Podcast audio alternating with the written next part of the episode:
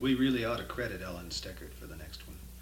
Because she, uh, she learned it and recorded it once. And we heard her sing it here at the uh, meeting of the Northeast Folklore Society down at Sturbridge Village a whole month or so ago. And we just wanted to learn it. We crossed the broad Pecos, forded the Nueces, swam the Guadalupe, we followed the Brazos, Red River runs rusty, the Wichita clear. Down by the Brazos I courted my dear. Lie, la, lie, lee, lee, lee, give me your hand. Lie, la,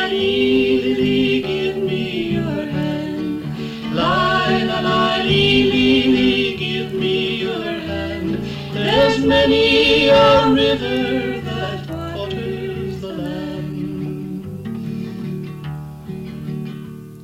The sweet Angelina runs glossy and gliding. The crooked Colorado runs weaving and winding. The slow San Antonio courses the plain, and down never will walk by the Brazos again.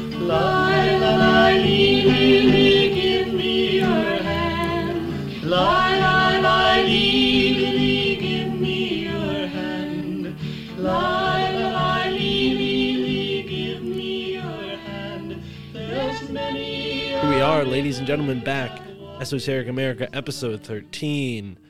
I'm here with my highly esteemed co hosts, Tara to the left of me, Roman, and Chad right here in front of me. Roman, host of the Rising from the Ashes podcast, co host with the great Don Unaki, and Chad, of course, is the man bet- behind uh, Detroit Stargates. I don't know if he built them, but he definitely discovered and deciphered the code, the mystery over there in Detroit. How are you both doing today? Doing good, doing good. Thanks, Mark. I didn't build them, but I was the one who came. Roman, how about yourself, brother?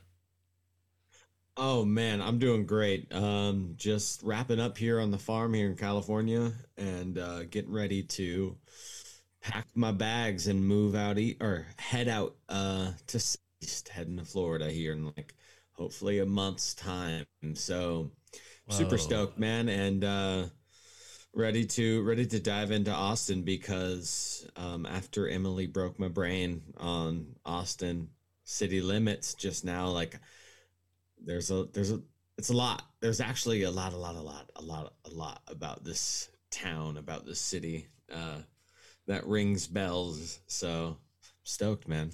How Yeah. are you mark? How are you Yeah, absolutely. I'm great. This episode, as you alluded to, is very fascinating. We talked with Emily Moyer about the great city of Austin, which has become very popular lately, ever since Rogan uh, moved there with all of his renegade comic friends uh, to avoid the California that you're still somehow a part of.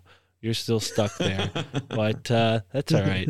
We got to do an episode real soon on where you're from, or at least close to where you're from. I don't know if we want to talk about San Francisco or the Mount Shasta area or wherever, whatever little nook and cranny you find yourself in. I think the Emerald Triangle Mhm. of California is very in- interesting. It was like it wasn't Yeah. the first triangle I've heard of. I heard of the Bermuda Triangle first, but I definitely it was definitely the triangle I wanted to visit the most, uh, especially we after. have, uh, we have get we, we come bearing gifts as opposed to like sucking you into the ocean we're like well, yeah, hey here's a bunch of sweet greenery for you yeah, exactly. and sasquatches Well, I yeah, I think there's a whole bunch of esoteric stuff there, and um, I don't know. After talking to Recluse, diving rush is uh is something that like I that gold rush and the Freemasons and the gold rush Mm. alone, like this these mountainsides for that is something that I'm really interested in. So right? I will get I will get my ass on it. I promise you, sir. I will not.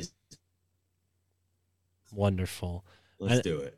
Yeah, I'm I'm excited to continue this show. We had a little bit of a hiatus over the past month or so. Uh, we won't say exactly why that was, but uh, people can make a, a guess based on where Roman lives, what he's been doing during the harvest season. Anyways, uh, so today's episode very Yeah. fascinating. We talk about the Gateway experience, which was uh, an aspect of the several projects conducted by the CIA, Stanford Research Association, our institute, and other groups. Um, Robert Monroe, sort of loosely associated with that, also somehow. Uh, but yeah, that's all on the precipice for you viewers and listeners. Um, I don't know. Should we give them any more info or should we let them go? I should think we should drop I the mean, I- special dream where Joe Rogan guides Emily Moyer to the cemetery that's aligned to the state capitol. I love it. Yes, that is something that was probably the least expected uh, for today. I did not expect Joe Rogan to be in Emily Moyer's dream, but it led her to a very strange place. So, folks, go to chadstuemke.com, check out his book, Stargate Detroit. Go over to the Rising from the Ashes podcast, support the homie Romy, and check out myfamilythinksimcrazy.com. Uh, and while you're at it, tell your friends about Esoteric America. Maybe you don't want to be on the show, but maybe you know someone who does. We're looking for you. We're looking for people to tell us about what's strange, weird, paranormal, or esoteric yes. wherever they find themselves in this strange, strange North and South America. We're not limited to just North America, okay, or the United States for that matter, right? We we want to hear from our Canadian, Mexican friends, everybody, all the way down to Chile and and Argentina.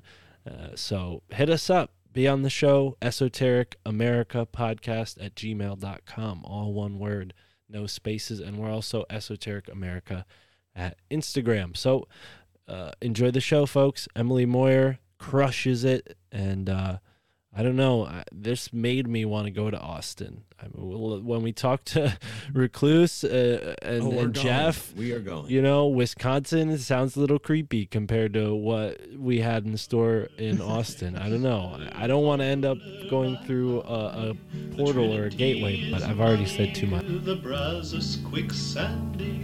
I hugged her, I kissed her, I called her my own. Down by the Brazos, she left me alone. Lie, la, lie, lee, lee, lee, give me your hand. Lie, lie, lie, lee, lee, lee, give me your hand. Lie, la, lie, lee, lee, lee, give me your hand. There's many a river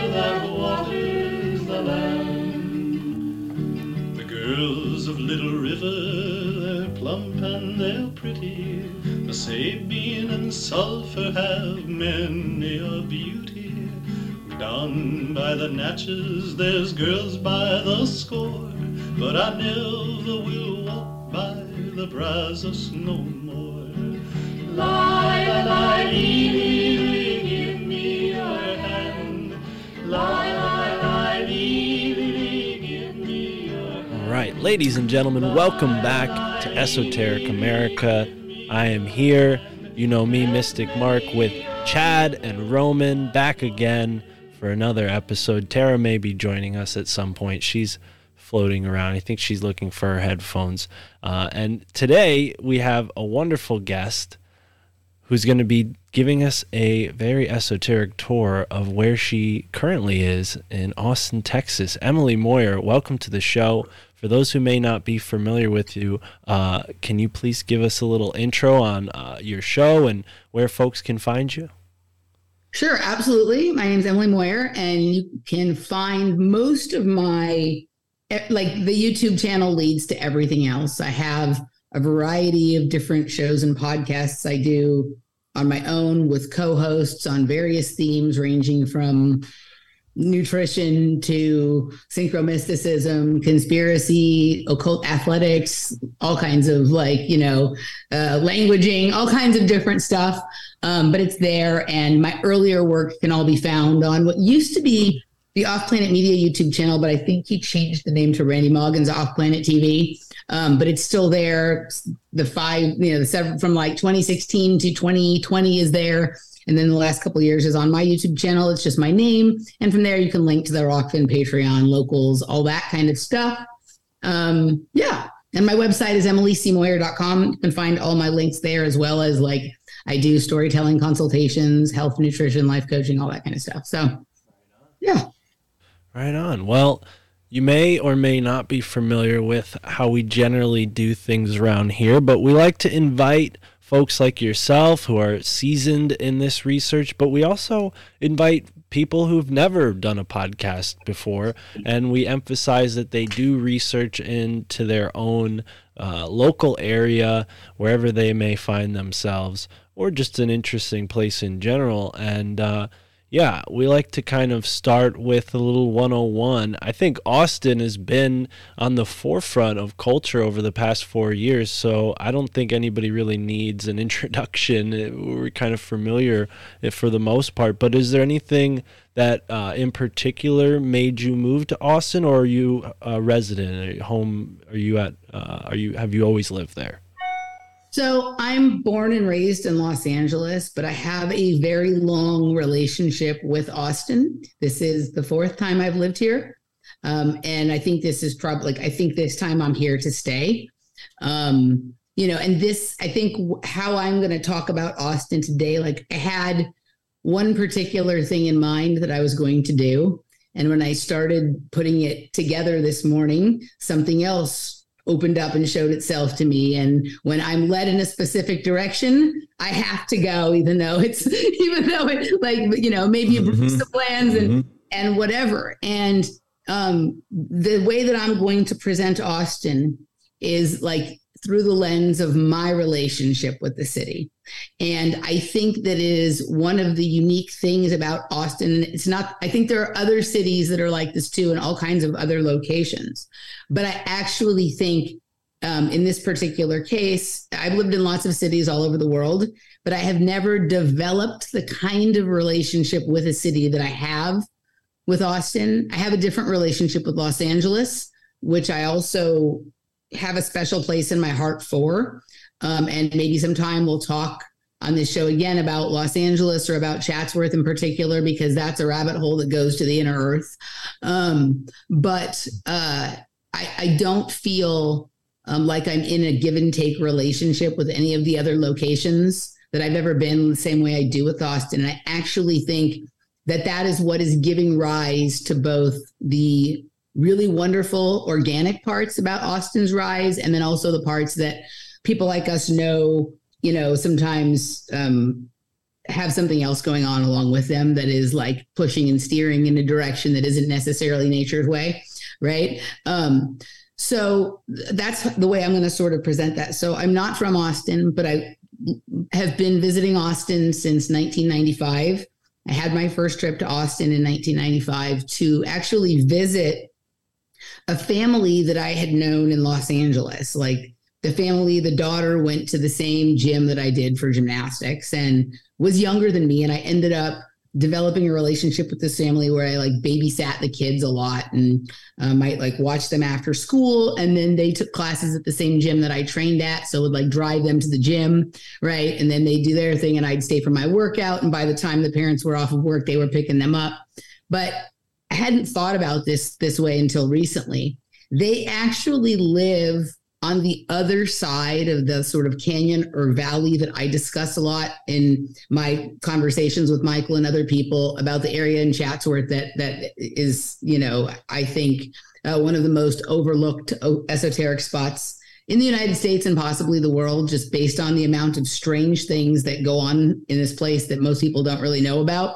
A few people are starting to pick up on it but they literally lived on the other side of we'll call it that sort of like base or that sort of you know anom- anomalous you know uh, space Um, and I would go to their house like almost on a daily basis most weeks, right? And so it was part of that reality for me there. And then they moved here because the father accepted a job with a company that a natural health company at that time called Guiltless Gourmet that was making like the first fat-free chips and stuff like that back in the the 90s. So they came here and I started visiting them. And it was a much different place in 1999 in some ways, but in other ways, it's exactly the same, right? It's it's you know way more people here. It's totally like grown into something that some people really like and some people really hate. But there's some of these.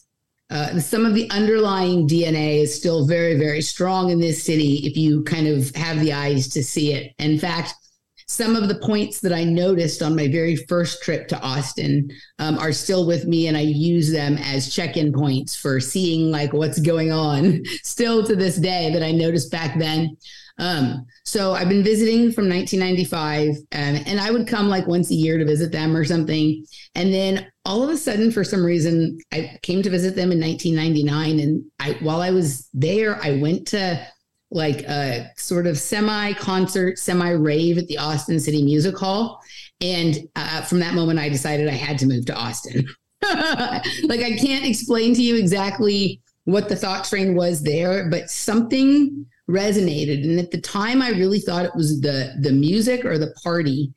And now I understand it was the location. It was where the Austin City Music Hall was located and what that location does, what that coordinate means, and what it stands for. Um, but I remember like they dropped me off there and they picked me up and like they dropped me off. I was going to a concert. They picked me up. I was moving to Austin. right. Um, and so I did. And I moved here. Like, I think I tricked my parents into giving me, because I was already an adult by this point. I was like 25, but not with a lot of money or anything like that. So I like tricked my parents into helping me move here by saying I was going to go back to school, which I did for like a very short time at UT. But pretty much I got swept up in what at that time was um, a very good and very active dance music scene here. Um, and that really framed like the initial, my initial first experience of Austin. Um, so I moved here in 1999 and I moved here with with a job and with admittance to school, but without a place to live. And so when I arrived, um, we had booked, like my mom came with me, and we had booked one of these um, hotels that is like, you know, like you like the Homewood Suites or like Residence Inn, where like you're staying. It's like a little apartment. You're staying there for like a week. But the area that we stayed in, it was off something called Research Boulevard, which got my attention at the time. And not until I moved back to Austin this time did I realize that the neighborhood that that is in is actually called the Gateway neighborhood. And the way I'm going to sort of look at the esoteric aspects of Austin mm-hmm. today is through the lens of the Gateway experience, which I'm guessing that you all are are familiar with. So like I'm going to propose basically and, and offer anecdotes and receipts and photographs and evidence that Austin is the mystical top- toponomical layout of the gateway experience. And it's gone from something that is a psychological thing in terms of like military application to something that can be experienced through coordinates, geocaching, and then a person's ability. It, some, you know, like it, not everyone can do it lots of people can. It's not necessarily like special per se, but it's like a weird combination of things that would bring a person to have the experience and then recognize they're having the experience and and give it weight and credit and not just be like oh some weird thing happened to me and i'm not even going to tell anyone because you know because of whatever you don't want to be people to think you're crazy or you're just going to chalk it up to like you were on drugs or whatever it is right so I arrived at the gateway, and I'm going to show I have uh, a whole special set of windows here pulled up for um, for people. And so, uh, the gateway area of Austin is right here. So it's just where this. I'm going to make it a little bit bigger, um, but it is just where this like dotted red line is here. Like just this very. It's in this like triangle, right? So it's in a triangle And there's some other people who have spoken about this area of Austin um, in sort of similar ways that we we talk about it. And one of them for sure is um, Allison McDowell, who's spoken about the JJ mm. Research Campus that exists uh, in this area that is directly next to um, directly next to the Gateway neighborhood. And then right above and across the street from the Gateway neighborhood is now a one of these like very weird planned communities called the Domain that has like apartments and hotels and shopping mall and and corporate headquarters and things all in this like very small area. And I'm going to say that I think there is a natural gateway experience in Austin. And then I think they're trying to create a controlled one, right? Like a, a, a sort of uh, a one that they can tinker with. They have recognized that this area holds those possibilities, but that it is uh, universe or source or whatever that holds the the control strings for that and you know that's these these people love to play god and so they have to have a mm-hmm. miniature one that they can control themselves and that would be what i call what is the domain up here I would later move back to this area in a different time living in a, uh, a, few years later. But when I first moved to Austin, I came through the gateway here. I stayed there for a week until I moved downtown. Okay. And I'm going to just shrink this a little bit so you guys can see um, that the point right here of the gateway points directly to the Capitol. It is directly in line. The point right there, the chess piece on the game board is right there, right? And the gateway is pointing right at it. And the the Capitol is on Congress. But I would say that the gateway is really pointed at this entire area that exists between Mopac on on the west, I thirty five on the uh, on the east and then on both sides of the of the the river. They call it the lake but it's really the river. Um, it's it's the colorado river in texas dammed off into seven lakes around austin. But downtown you have lake austin over here and you have what used to be called town lake here that is now called lady bird lake okay? So all of this is directly downstream in fact pointed like an arrow down to this area. So I moved to Austin, and here's a. I'm going to zoom in quicker on the a map of of downtown Austin, and I immediately moved to. this area that was on Congress Avenue. So I lived on Congress Avenue right here. I'm going to just expand it so you guys can see. Like I lived right about here. Okay. Just pretty much there's a, the apartment building was here. It stretched back here, but the address was on Congress. Um, and one really weird thing that happened when I moved into this apartment was my mother, who I didn't know knew anything about computers, went out and bought me a gateway computer that she set up and installed things on in my apartment, a gateway computer, right? Okay. Mm. And she installed some funny um kind of internet system that wasn't like regular internet. It seemed like it had something to do with University of Texas, but it was also like it was weird to me that she was doing this. Like this is not a person who had ever displayed any ability to do anything with a computer other than email right? So I was a little bit taken aback at this, but glad she knew how to do it because I certainly didn't and I needed a computer. But there had not been some conversation that like I was going to move to Austin and she was going to buy me a computer for school or something, right? It was just like she went out and bought the computer, the gateway, and set it up. And of course, if you guys hmm. notice, uh, and I didn't know that I never thought about this. Like I noticed it when I lived there, but I didn't think about it.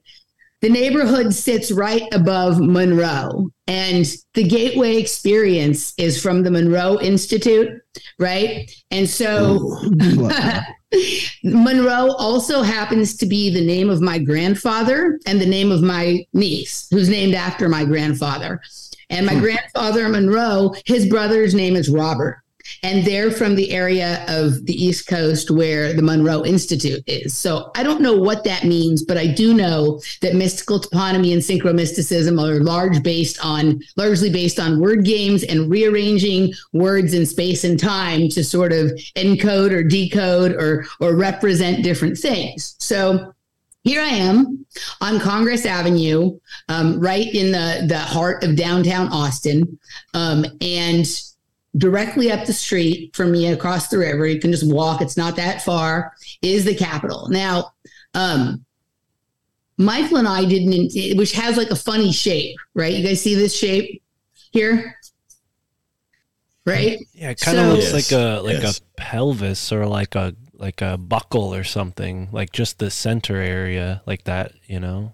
Yeah. So when Michael and I were looking in this, and and uh, uh, about a year and a half ago, on episode number fourteen of playing the Glass Bead Game, which is a a, a, a private series, but I'm actually I'm going to make uh, that episode available to your viewers so people can go sort of check out where we like what we were talking about then. And then i'm, I'm going to add some new stuff to it today because the loop sort of i don't want to say closed because I, I think it's always open but something came full circle playing yes herman hesse playing the glass bead game right? Which is you know a sort of disciplined approach uh, i think to like a level of of, of synchromysticism recording your synchromyst- synchromysticism in a way that other people can study in their own in their own way later. Make with it make, make something of it that is different than what you did with it but playing with the same ideas right? So michael pulls up some weird uh map that he has from i can't remember the guy's name. I was looking for it today. Some site that he likes that shows how all the things are connected and the alternative media and all that kind of stuff but also like how all the like occult ideas and esoterics and characters and entities and stuff are connected. And he sort of pulled it up and we sort of like laid it over on or just looked at simultaneously this connective map and austin. And both and where it was on the map the very center character on that map looked a lot like this and it said it was pindar right? So we have another later episode episode 30 i believe of playing the glass bead game called pindar and the violet crown. And the violet crown is something that i had originally considered i was i was going to do kind of like a, a little bit on gateway and a little bit on violet crown here today but then what i fell into this morning just really synchronistically told me it had to be gateway all the way and maybe we'll do violet crown another time. Um, but i'll include that episode as well because it, it, it lays out basically we were kind of making the case that that austin is is sort of this occulted metaphysical map and also uh, we were i can't remember if it was in that episode or a later episode we decided that the movie congress was about austin. And then co- coincidentally we found that movie the congress with robin wright penn uh, when i was watching the movie at the end where they're running the pr- productions of course it's from alamo Drafthouse films which is located here in austin right? So i think then we're on to something with understanding what all the signs and symbols are really meaning. So I'm I'm living just down the street from Pindar, Pindar's pelvis or whatever this is here, right? Like the it, it- you could say it looks like a pelvic area, mm, man or woman, depending on how you look at it. Also, there seems to be something that is sort of needle-like, right? Like who who knows like what we're really looking at here. Um, but I began to spend most of my time in this area of town over here right? So between Congress and Lamar, and it, right, so like this square area, like on both sides, and this here is auditorium auditorium shores. Michael and I have talked about this spiral on the hill right here, which very closely matches um, his lookout point on the Susquehanna River. And so, you know, we we have been, we have looked at that. There's a number of interesting and anomalous things around here that um, I think require a lot of observation and digging into on a variety of levels. Um, but for today, I'm just going to say that like this is in that zone as well. But this area over here, Seaholm uh, District and Market District, this is where I had been to the Austin City Music Hall that night when I decided to move to to to Austin, right? And when I first moved here, this is where like all of the parties and raves and stuff like that, which were really good, um, were happening. What I didn't know at the time, I would go over here to go to the record store, was over here. Like all the good things to do were in these areas. Uh, Sixth Street, which is famous, is kind of over here. And I might go there to go to clubs, but I was really over here and then enjoying being in this area where there was parks downtown, I didn't really make use of the trail at that time, right? In fact, I don't even know that it was in my consciousness that there was a trail that I could circle downtown in and around every day. But I did enjoy going to some of these areas, and people are very familiar with the famous um, Zilker Park, where Austin City Limits is, and Barton Springs Pool is there. And this whole area is very green. It's Edwards Aquifer, and some people consider the green areas around Texas a green belt, right? Around this area of Texas. Some of it is off to the side on the other side of Zilker Park, and then through and all around. Um, but so I'm spending time there. And what I didn't understand um, when I was going to the Austin City Music Hall was that it backed up to this right here. And what this is right here is Shoal Creek, which is a creek that runs over some very interesting limestone. And on the other side of the creek, right here, there's a power plant downtown. Now, I didn't know that when I was going to the Austin City Music Hall because the entrance was over here, right?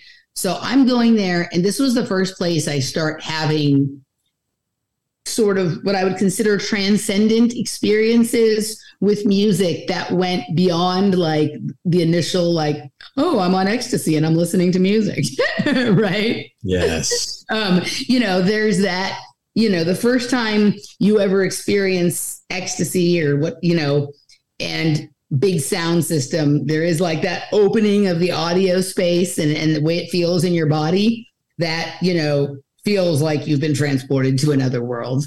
But then once you sort of become, yeah, right, accustomed with that, then um, then you start having a different set of experiences that is really much more about your own headspace, your relationship with the music, dancing, the crowd, all that kind of stuff. What I didn't give any weight to at the time because my mind just wasn't there. I wasn't awake really in any significant way yet. Was that I was actually responding to a powerful metaphysical location, right? And and and then we kind of moved to the next sort of segment of mm-hmm. of this story. Um, I'm going to stop for a second so that you guys can all ask or say or whatever you want. Oh, geez, you're really putting us on the spot here. I would love to see that map again. I just want I, I, can be really long winded, so no, I just want to give some space. No, I, I, appreciate you giving us that opportunity. Um, I did have something cooked up, but then you took the map down, and it's harder to. Uh, pull yeah, pull it up because there was the first a, map or the second map. The uh the map you were just showing us. Uh, okay, cool. Yeah, there there was a cemetery that looked like it was sort of so when you go up a little northward a little bit, just a little bit. Um, okay. There's sort of yeah. There's a cemetery off to the west or the east there, uh, the Texas State Cemetery. You can kind of see it. Yeah, there it is. So this one here. Yeah, I'm wondering if that cemetery, if you looked at that, because the path it seems like there's a lot of water in that cemetery and it also seems like that pathway you know it's going straight down the you know center of the cemetery culminating in that little circular area and then it looks like it's pointing back towards pendar uh, or or Waterloo Park in the Capitol up there Mm, all right. So I, I, wasn't planning on on talking about this today, but since you asked, I'm going to go there, and it points us right back to what we were talking about uh, earlier about the uh, the Joe Rogan and the OTO and whatever, mm. right? So, okay, so this area, I had a very shortly after. It was like in the same time period that you posted that stuff about Joe Rogan, right? That um I received uh, some information about something from my former co-host Randy, and I started uh, looking into it, and uh, I found something that uh, is very significant. And Michael and I ended up recording a show about it that is the only show that he and I have ever recorded that I didn't put out. It's a secret lost episode because whatever information I was trying to broach there was so was creating such a reaction inside of me energetically, and I don't know what else was at play, that not only could I not get through explaining what I was thinking, which is very unusual for me, right? Like I, it was really a different I could not express myself in like narrative and the way I tell stories or anything like that. I was really struggling. And then after the show, like shut down into like some kind of strange sickness for about 10 days. Um, and I don't know if how much of it was coincidental or if I had really hit on some kind of topic that has consequences for you. Um, but shortly after that happened, I have talked about some of it tangentially on other podcasts about other things, right? But um, it basically has to do with what we were talking about before. I, I don't remember it was before we started recording or after we started recording, and that is like, why are all of these people from this sort of network that is driving our socio-cultural you know sort of experiences right now and that would be like joe rogan and the, the the network around him and all the various people who he's friends with and who podcast and who he has businesses with and and seem to be um you know where people of a certain age range and set of interests are getting their reality from right and and and so i've talked about it a little bit but as this was happening in the days and weeks after it, I had a very strange lucid dream, right? And in the dream, I went to this club where Joe Rogan performs at, where he really performs at, right? And I'm standing outside and he comes to me and, and he asks me about this music that I want to hear played there because in the show Michael and I had done, I, we had talked about like it's very strange. Like he plays, he does his comedy at a club in Austin that has the best sound system in Austin and that there's never music at anymore. There's just comedy. Right. And so during the show, like we were kind of opining on like what might really be going on there with the sound system. So in the dream, I'm standing outside of the club and he comes out and he wants me to play for him this music that I would prefer to hear on the sound system there than listening to comedy on right in there. And so he's like, I'm like, he's like, will you play it for me on your phone? I'm like, I don't want to play it on the phone. It's not going to sound good on the phone. I want to play it in the club. Right. But he's like, no, no, just play it for me on the phone. So I, I don't know. I pull up some techno and I play it on the phone for him. And uh, he's like, all right, uh, well, um, you want to go to an, a party with me? You want to go with me back to this after party?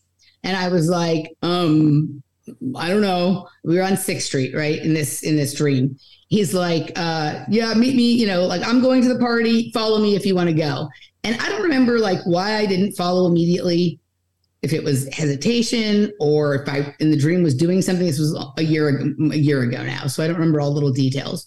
But ultimately, I ended up following him, but I was quite a ways behind him. And so in the dream where he led me was here, right? So here we are. So the club is on 6th Street here on this side of um I don't it's kind of near this Museum of Weird right here.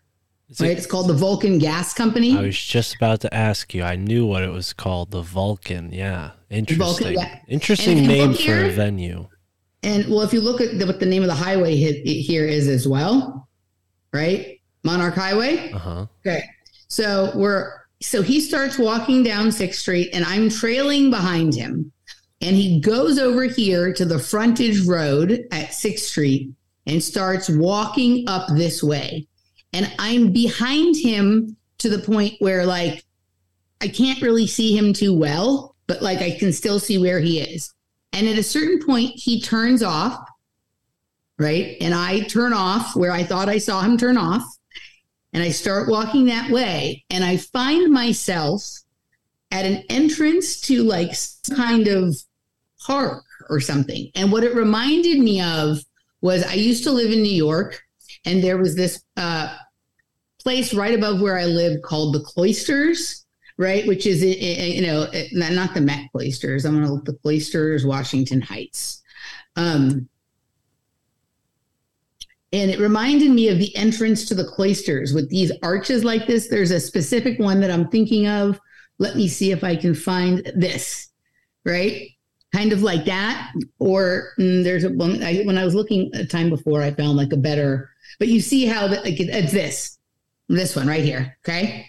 So I walked up to something that had that. There was like plants and ivy and stuff growing on it and I couldn't see what was past it. There was no gate on it like that. It was the gate was open, right? So I had to decide if I wanted to walk through or not walk through, but I couldn't see what was on the other side. And then I woke up, So it wasn't like I didn't walk through or whatever. It was like I woke up at that point.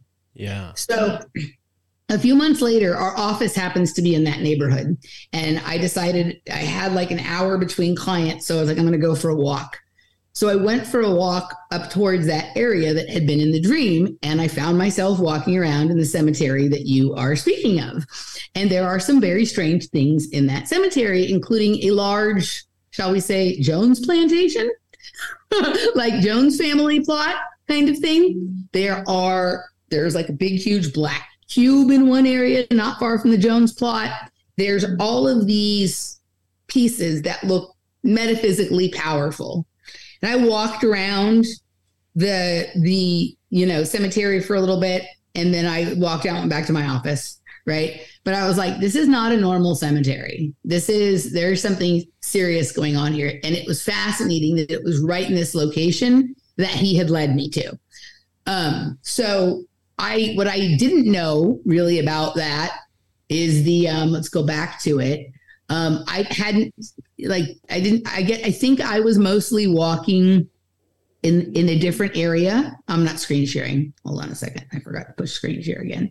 I think I was mostly walking like I think I had entered this way on Inks Avenue right? Or up here a little higher. So I haven't seen this part. I'm going to have to go back and take a look and see what this is, mm. right? There's a fair amount of these roundabouts in Austin, or Laura likes to call them glorietas, which I think sounds nice.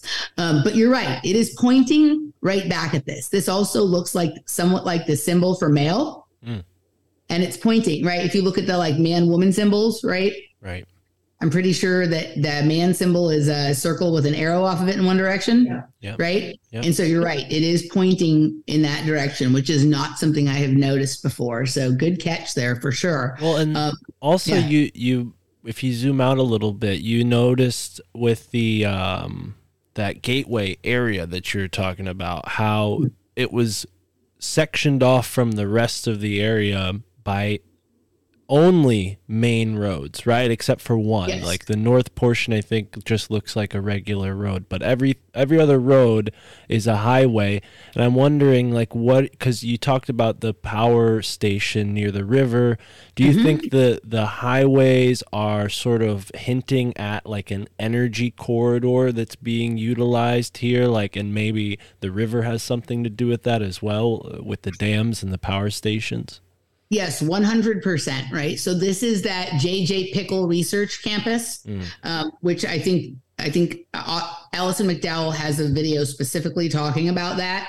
Um, but yeah, so that's there. And this street that is on the north side of it is where I would live at a later time, right? In Austin, when I, a later, a later time um, in uh, 2001. I, I, left for a short period of time and came back. And when I came back, I lived right up here on uh, Braker and Metric, right here. Right. So this braker and metric, I lived right in this little triangle right here. And we're going to get into why that's significant in just a little bit. But yes, your question about the highways and the power plants in the river is a good one. So if you look at where it's pointing, it's pointing straight down to this area that I'm talking about. There is one power plant that is right in this area. I'm just going to try and open it in a way that maybe we can see it.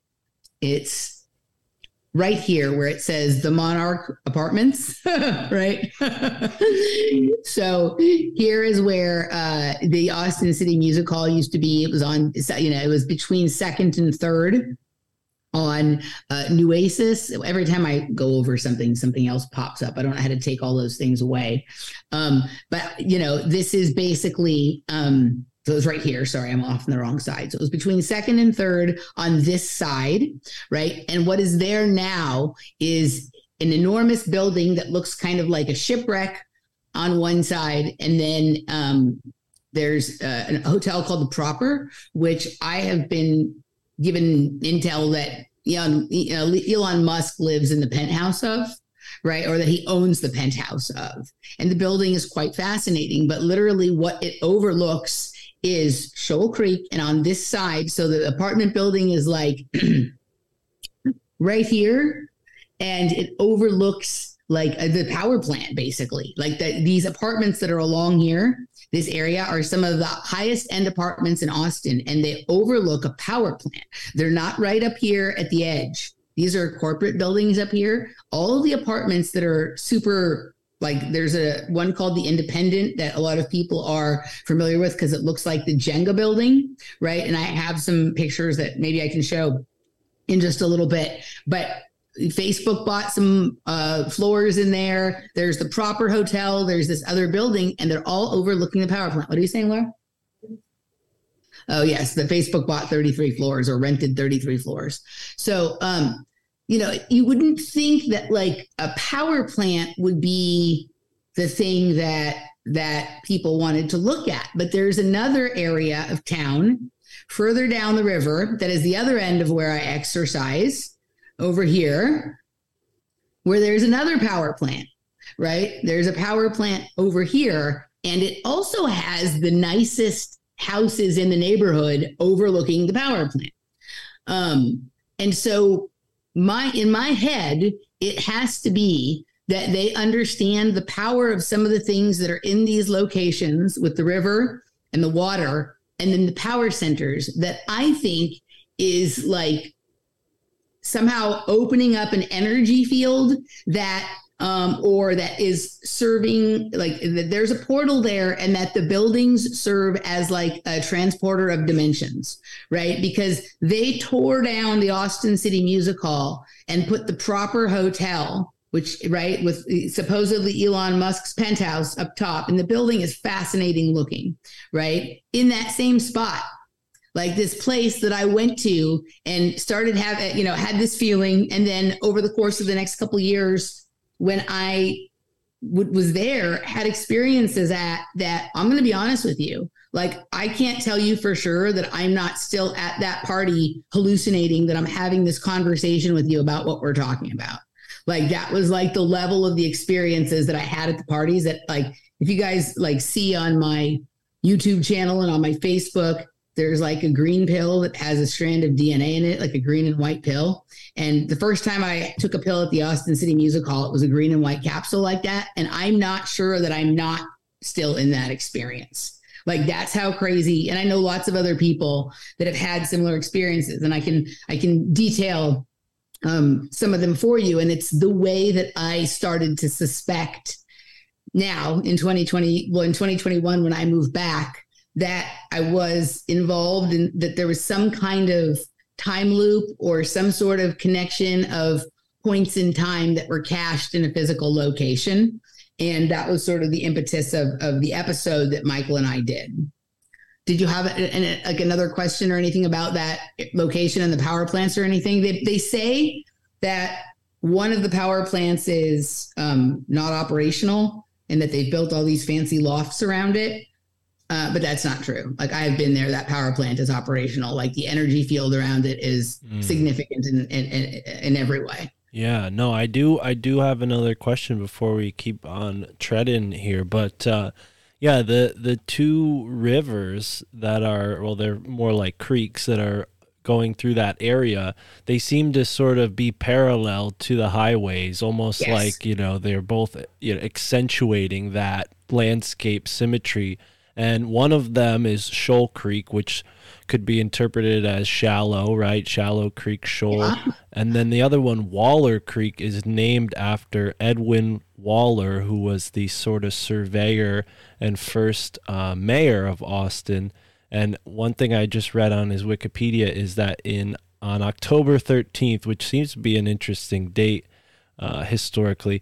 1839, he offered mm-hmm. his house for the meeting place to establish the first Masonic lodge in Austin. Ah. So Edwin Waller uh, gave his name to that creek. But yeah, it seems like there's like a little bit of, uh, you know, they're harnessing the the way the landscape is already funneling energy by putting two highways and you even the other highway to the the west there it takes a dive towards the east, just like the Shoal Creek does. Correct. So yeah. good catch. And um, if you guys know who uh, Andy Colvin is, we had Andy. I had Andy Colvin on the show, and he told some similar stories about his experience living near Waller Creek that I told about the ones I had on Shoal Creek. His were more of like kind of a eerie or dark nature, which I think is um, really more the energy of this side of town. And mine were more of like a meta, like a sort of, I don't know if the word is playful, but certainly more like curious and fun type of metaphysics, right?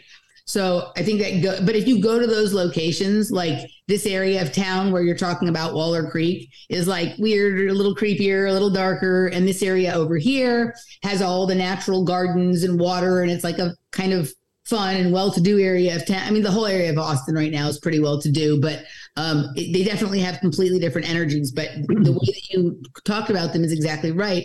And what you said about um, Edwin Waller, that he was a surveyor right? So like, uh, have you guys ever seen when you like come across a surveying engineer and they've got their thing and they're like checking out stuff like zoning and cityscapes and sound ordinance and all of that kind of stuff is starting to become pretty significant in the way that I view cities, that there is a very esoteric aspect to it that has nothing to do with like practicality and all the it's not that like when people say we have these zoning rules because you know sound or it will ultimately be better for business or better for people living in the area for be for it to be this way like that may or may not happen but that's not the driving reason. Like there's literally you know invisible cities that are accessible through Pythagorean palaces that require things be uh, built in certain proportions and at certain angles. And one of the things that is fantastic about Austin, but can also be disorienting, is the psychedelics of the city where you're standing in one place and you think something that you're looking at is in one part of the city and you move 10 or 20 feet and you realize not only is it not in the place you thought it was but it's on the actual other side of the city than you thought it was 10 feet ago right and, and, you can move around and everything moves. The cityscape completely changes depending on the angle that you're looking at it from. And sometimes it looks like the giza plateau and sometimes it looks like the champs-elysees and sometimes it looks like the emerald city in wizard of oz. And part of this is what the river flowing through downtown is doing and the way the trail is built right? You are constantly like i took a, a listener on a walk. She came here to austin. She booked a session with me for nutrition and she thought when you book a session with me for nutrition, you come to Austin, eh, right? Most of my sessions are online. So she actually came here and I had sent her a Zoom link. She, and eh, she, I'm like, where are you? She's like, I'm in a hotel in Austin. I'm like, why didn't you tell me? She's like, well, I came here because that's where I thought it was good. I thought that's how it worked. And then you sent this. So I was like, well, you're here. So let's go for like a walk. And I was showing her this and she was tripping out. She had like by the end, she was like, How is that fucking possible? Like this the the the building you were showing me was near my hotel a few minutes ago. And now I see that it's over here and then it looked over there. And right, like it's very the way that they have constructed the skyline of Austin, I think is in harmony with nature, which I think is like natu- naturally very psychedelic right? And a lot of cities have arranged things on a grid pattern that removes that magic the way Austin has been laid out, it's like it's mystical and magical if you have the eyes to see it. But if not, you're just thinking it's a beautiful city. You're not seeing that there's like all of this weird like rearrangement of time and space around yourself unless like you're you're to the place where you're like the the shit that they're hiding can't be in some secret place. It has to be in plain sight right in front of us. So I'm going to look at shit from every angle until I figure at least one of these secrets out, right? Yeah. I think we all find ourselves at, at, at that spot. Well, I um, I love this. This is so interesting. The point you just made because as I'm looking at the map here on my own screen, I noticed that the only street grid that seems to be aligned magnetic north is where the university is, which is interesting because you know I've been looking into New Haven and Yale, and it seems to be uh, they tried to do the same thing uh, then, just you know given they were doing it 400 years ago. Um, but yeah, very interesting that there's like a like a you know most cities as you said are one defined grid especially in the midwest but here you have like multiple different squares like all sort of angled next to each other. It's more like a mosaic than a grid. Aha totally 100% right? And it's weird. You have certain streets that are literally the same street that run east west uh, above the river and run north south below the river huh. right? Like there's like weird stuff like that right? So um but that's a good catch. And what you said about universities, and I feel like universities in some ways are kind of like um, Capitol buildings or government buildings or whatever, is that they serve to like create an overlay of energetic systems, right? That that distorts or creates a sort of spatial bubble or temporal zone that can be manipulated differently. And I have, and this is like completely a sort of separate topic, but not really because you brought it up. Um, you know, University of Texas was where the first school shooting was. Um, and my friend Jeff and I went to, you know, this was before I had moved back here. We were here for, um, I had spoken at Robert Phoenix's conference in like 2019, and we came to Austin for a couple of days. And uh, Laura was at dinner with someone she knew, and Jeff and I were pitter pattering around.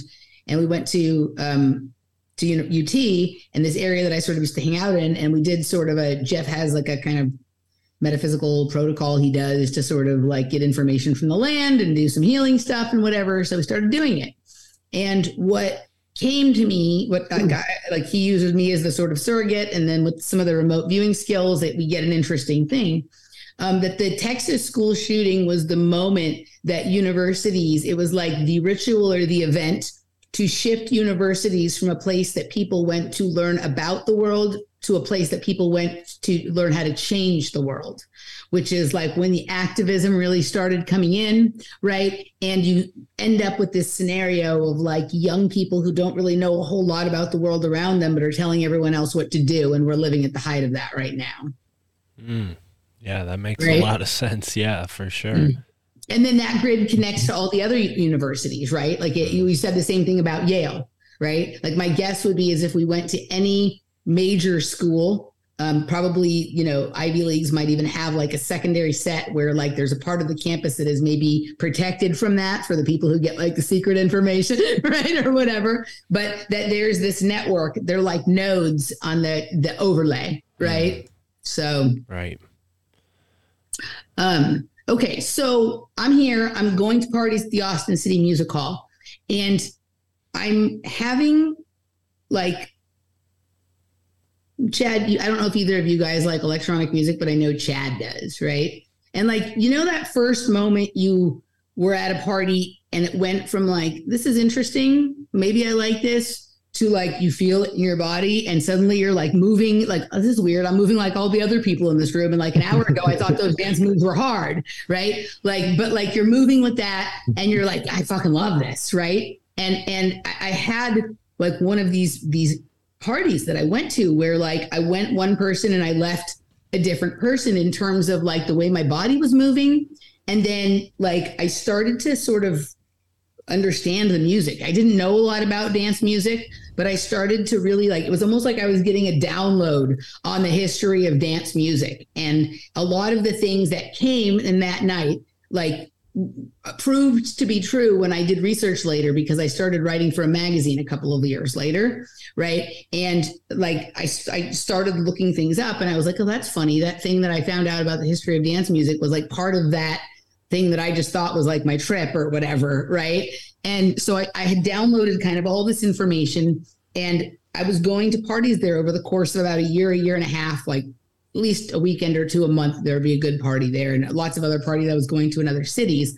But the magic was happening there. The magic was not happening in Houston or Dallas or whatever. I would have fun. The magic was happening there. And I started to understand like the different layers of reality and uh, the sort of like self-analysis and psychoanalysis that you could get into with the psychedelics and then how that sort of played into like what else was going on in the room or whatnot. But i also started to have experiences that i couldn't quite remember. Like i wasn't sure if i'd actually had them or if they were a dream or if like maybe I had been to some like after party that I couldn't remember because I got too fucked up or something like that. Um, that seemed to be like there was locations that I remember that when I would go try to look for them, I couldn't find them. And they seemed to like I couldn't remember if they were like I couldn't figure out if, like I had been to some of these places in relationships to parties like in terms of like going back to someone's house after maybe or to another after party or something or if like one of them seemed like a place that maybe I had looked at an apartment when my mom was here before we decided on which one. And like there was something weird about the apartment. And I was always trying to go back there and like find it, right? To find this apartment and see like, why am I still thinking about this all this time after? So I spent many years in Austin, like over the various times that I lived there, looking for some of these locations that I somehow recall from some experience during those first couple years in Austin, where I was living on Congress, going to parties at the Austin Music Hall, and sort of really just hanging around that area, living, you know, in my apartment with my gateway computer above Monroe Street, which also happened to be across the street from the Texas School for the Deaf. And I was really attracted to this Texas School for the Deaf for some reason. And like it was almost like I felt like I had been inside there. And so like it, like in a dream. And so I wanted to go check it out, but like it was always closed. and you can't go in there. So I've never officially been into the Texas School of the Deaf, but I have this feeling that like I've been there somehow. Like I don't know if it's like a MK Ultra thing or like a gateway experience kind of thing or what it is. But I was kind of fascinated with this this school for the deaf and and and you know, I still sort of am and have never been inside been inside there. Um so I lived there for a bit and then in 2001 I left Austin for about 6 months. The um the draw of some things about the bigger city because at that time Austin was still a small city and I was a bigger city person. I moved back to Los Angeles for a short period of time and I was, was kind of a disaster. And within six months, I was back in Austin, but I was living in a different neighborhood, right? So when I came back to Austin, I moved to basically the the gateway area right not exactly it but um let's go to so i moved right here like where i showed you guys earlier so there's gateway and I was living here, right on Braker and Metric, and it's right here's Metric. So I was on Braker and Metric right here. Okay. And um, during this time, I'm much, I'm doing a lot less drugs. I'm still doing a lot of parties and partying, but working in parties and not having quite as many experiences where I'm like having trouble making sense of them, um, but very integrated in that scene and um, maybe like beginning to exhibit the first signs of like i'm not buying the consensus reality type of thing. Um, and then the other thing that was interesting that happened to me when i was living there was i had this like really freak case of meningitis. And for some reason like this came up in a show i was doing with sophia smallstorm the other day and she wasn't getting what i was talking about. And so i had to leave it alone. And then when I was doing pre- preparation for this show today, some other things revealed itself that I'm like, okay, I'm going to try and explain this again, right? In a way, because now I have some more context for it. Um, so I had this strange thing where, like, have either any of you guys ever had meningitis? So meningitis is a disease no, of the no, brain. but Go ahead. oh, I was to say I actually just heard about somebody today that a friend uh he actually just developed meningitis, and that was the first time I had heard it besides a Ween song uh, from the band Ween. Yeah. Uh, from one of their funny albums, but uh, but yeah, so that's uh, actually there's been a couple things that you said during this thing where I'm like, I think someone just said that exact thing to me earlier today. It's been a, a fun fractal of a conversation so far. I hear. I can't tell you how much of that I hear. Like I will like you know, be recording a show. Like one time, Michael and I were recording a show, and the, his girlfriend at the time was in the other room reading a book. Right. And, and at the moment I said a specific sentence, that same sentence was in the book she was reading. Right. And, and, about something totally different, but literally like the same sentence. Right. Or people will tell me that like they're, they're watching the show and the thing I talk about in the show is like happening in the room that they're in right then. And it's like a weird thing. Right. So there's quite a bit of that. But I think this is these are the um the coincidences that we're told to write off that I think are, are really actually meaningful and significant and sort of a, a way of validating the truth of the thing that, that is like outside of like the expert authoritarian paradigm or or whatnot, right? The the universe giving us feedback. So I get this freak case of meningitis, and meningitis is a disease of the brain lining. And you can have viral meningitis or bacterial meningitis. Viral meningitis is generally not deadly, passes with there's not really much you can do. Someone has bacterial meningitis. Oh, let's tr- we want to do something, right? And the way you find out about that is by doing what they call like a spinal tap or a lumbar puncture right? So I had had this headache for like a day and a half. It wouldn't go away. Nothing was working. It hurt to move my head. I go to the hospital. They tell me I have meningitis, right? And they don't, but they don't know if it's bacterial or viral. So they're going to have to do a, a, spinal tap. And I'm like, uh uh-uh. uh I have been a person not trusting uh, the medical people for my whole life, right? So they give me some salt water, you saline or sugar water, and some intravenous Tylenol, which takes care of the headache. And that's the one thing I didn't take. I had tried like all of the other uh, Advil, Aleve, all that, even probably some Vicodin, but for some reason Tylenol worked, and they said it was because of specifically what's happening with meningitis, why those others don't. So I stayed in the hospital, like in the emergency room, for like four or five hours got all this fluid, got the Tylenol, starting to feel better. They fought with me like heck because I wouldn't take the, the, the spinal tap, but I just would not. And so they, they they were like not letting me leave for a while, and then they finally gave up and they said I could go.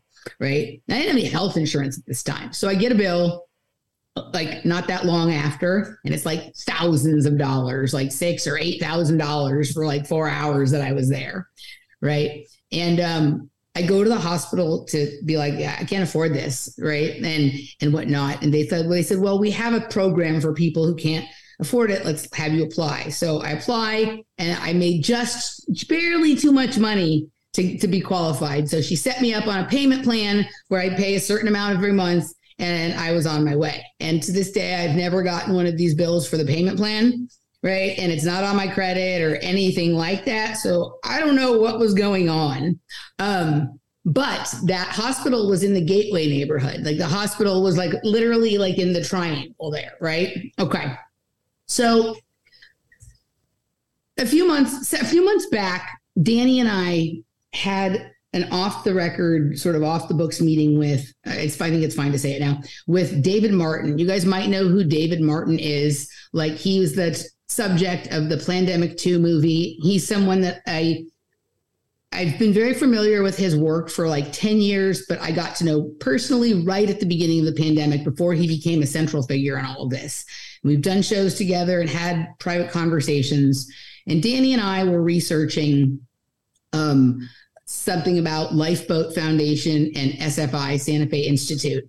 And we had asked him for any information he knows. So he had a private conversation that we, right with with us about with Danny about that that she recorded and I basically translated because she didn't know what he was talking about.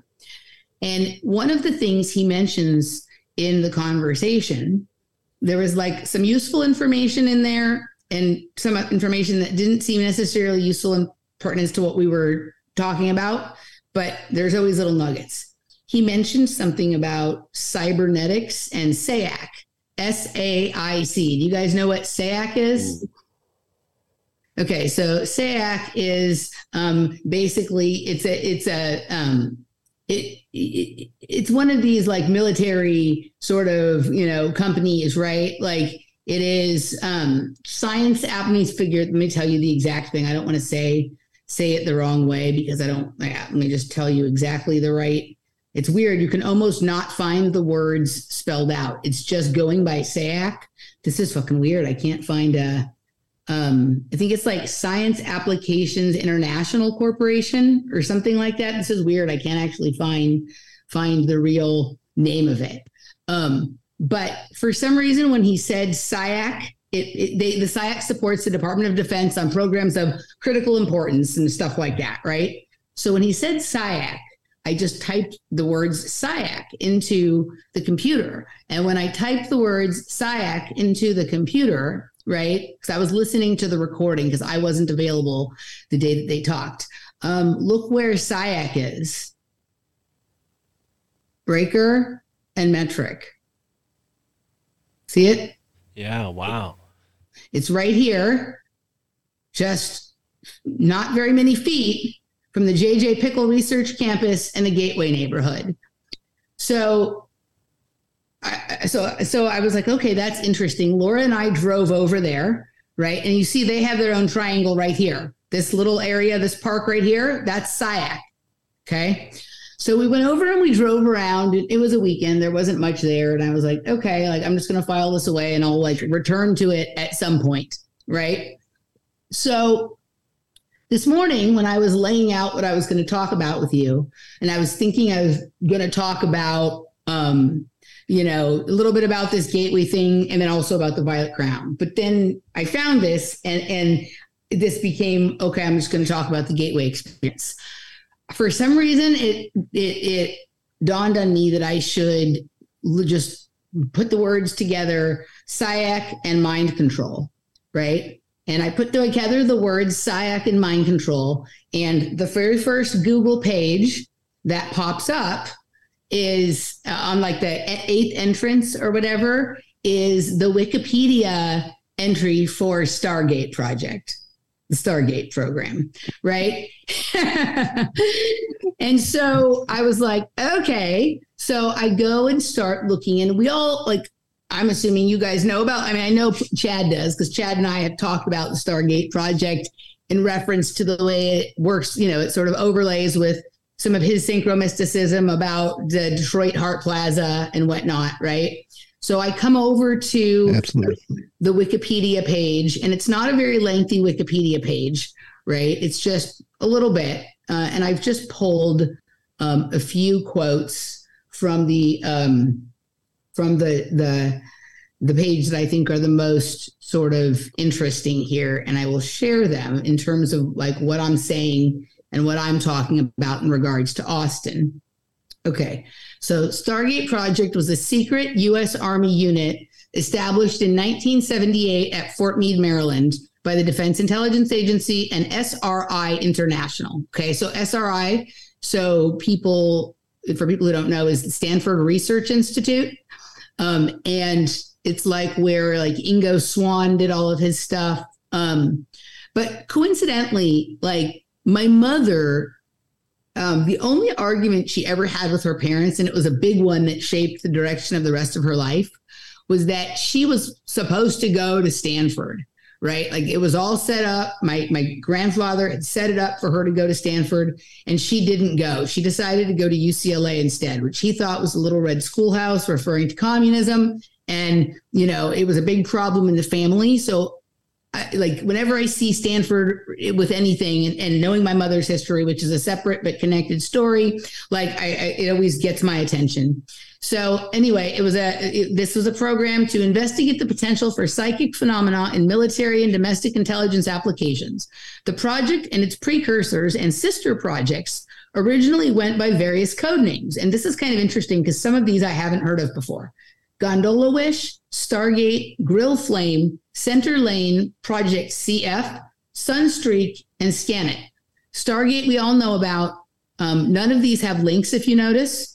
Um, the two, for the sake of this conversation, that have my attention are Sunstreak and Scanate, and I will say why later. I'm also very curious about this center lane, but I haven't had time to look into it. But actually, what you brought up, Mark, about the freeways and then the the the creeks and the way that they come down um, I'm curious about center lane if it refers to um, the the highways somehow, or if it refers to that zone in the middle, right, the center lane. Um, right. The way that I'm applying this to Austin. Um, anyway, until 1991, they were consolidated, and, and in 1991 they were consolidated and rechristened as Stargate Project. Stargate projects work primarily involved remote viewing, the purported ability to psychically see events, sites, or information from a great distance. The project was overseen until 1987 by Frederick Holmes Skip Atwater, an aide and psychic headhunter to Major General Albert Stubblebine, and later president of the Monroe Institute, right?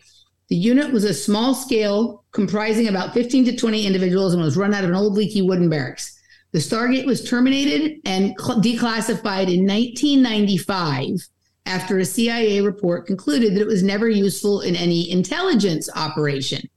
Right. So In hmm. 1995 was the first time I actually visited Austin, and I came to Austin because of this family that had lived just on the other side of the location that I have identified in Chatsworth as being highly suspicious, right?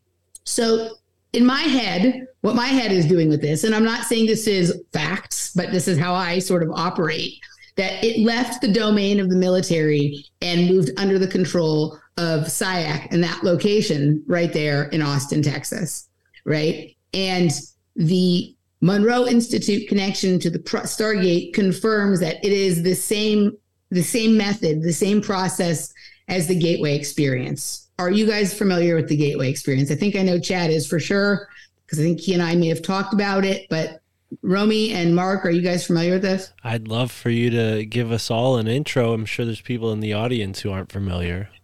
Okay, so Gateway Experience is um, was developed by Robert Monroe at the Monroe Institute, and at a certain point became uh, the, the military became very interested in it, and um, it is basically like you know he developed this course of like meditation with tapes, right? And you're it includes things like binaural beats and you know, like things that we would um, recognize as having some degree of like, um, uh, like visualization and maybe um, some degree of NLP and things like this. But essentially, people who are doing this are trying to have experiences moving up and down in dimensions, forward, backward in time, leaving their body, astral travel. Like they, they have different language for it that is more scientific particularly in like the military documents about it, became much more well known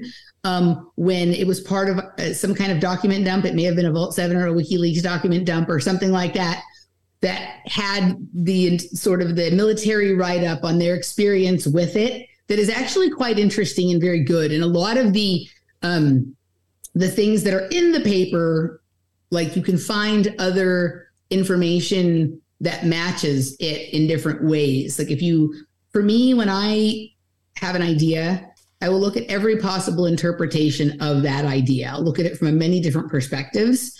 And a lot of what's in that document, you can overlap on other things that are that are like this is about the mind but you can overlap it on certain people's research about like the system we live in and things like that. And it matches like one to one micro to macro.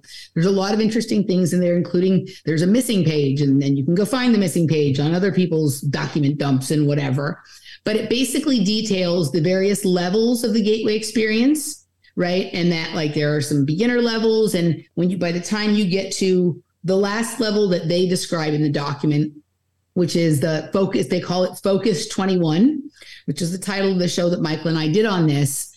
We're talking about time travel, specifically time travel 21 years into the future. Okay. That's it, right. That seems to be like, and what this does is like uh, in some of the various levels of it, sometimes it seems like you're dealing with time and sometimes it seems like you're dealing with dimension based on the way they describe it and the energies and the entities that you come across and the various ways and techniques for leaving your body and coming back in and different kinds of experiences that you might have and why it may or may not be effective for some people or others. Um, but the military was super interested in it.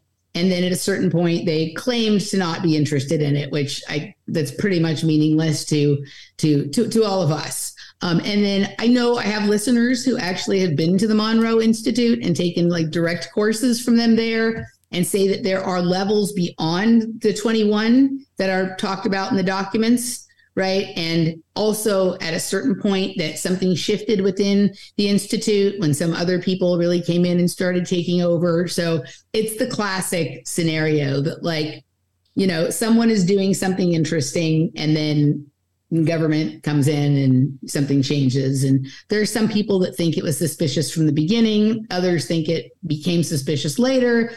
I don't know that any of that matters for for our purposes. It, it, there's something to this that I think we all sort of can see.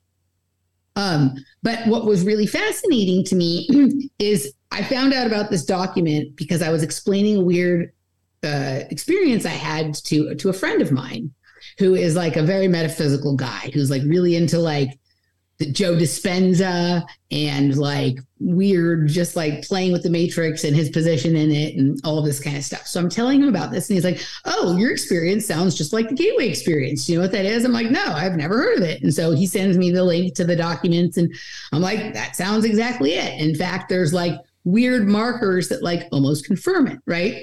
So the experience that I that I told him about was last year. So in 2021 Laura and I went to this restaurant that is right where the Austin City Music Hall used to be. Like the block has the proper hotel on one part of the block, and there's like another building that has some restaurants in it, and then offices up top on the other part of the block. But that whole block there used to be the Austin City Music Hall. So we're sitting at this restaurant. We have the one table of the restaurant that is outside. So we're directly overlooking Shoal Creek. And I, for the first time, I'm really able to get a good look at like, this is exactly what the Austin City Music Hall backed up to. And like the location where we were sitting, if the music hall were still there, would have been like I was standing at the front to the right of where like where the DJ would have been, which is like where I used to dance. Like I have, you know, if you guys, I don't know, you, I know Chad goes to dancing, but you find your spot and you kind of stay there. When you go to the same spot over and over, you kind of have your spot. That was my magical spot. And that experience I told you guys about earlier, where I had like downloaded all this information, right? When I had that experience, I also saw myself a different way. Like I saw myself wearing this clothes that for many years after that, like I tried to find those clothes. Like I wanted to look like what I looked like, what how I saw myself when all that was happening. So we're sitting there and I look down and I'm wearing the clothes that I had in the vision 21 years ago in that spot. Right. And I realized that all the information that I learned that night, I know now. So there was like a temporal connection from me at that space in 1999, 2000 period of time, 21 years before 2021, when I would move back, right? And so I started thinking, okay, this is interesting. Like a physical location can store every experience that will ever happen there. And you can, and sometimes through certain kinds of magic, right? Or certain kinds of mm-hmm. like astrology or whatever dope you're on or what you ate for lunch that Tuesday or whatever it is, something in your system opens that one up.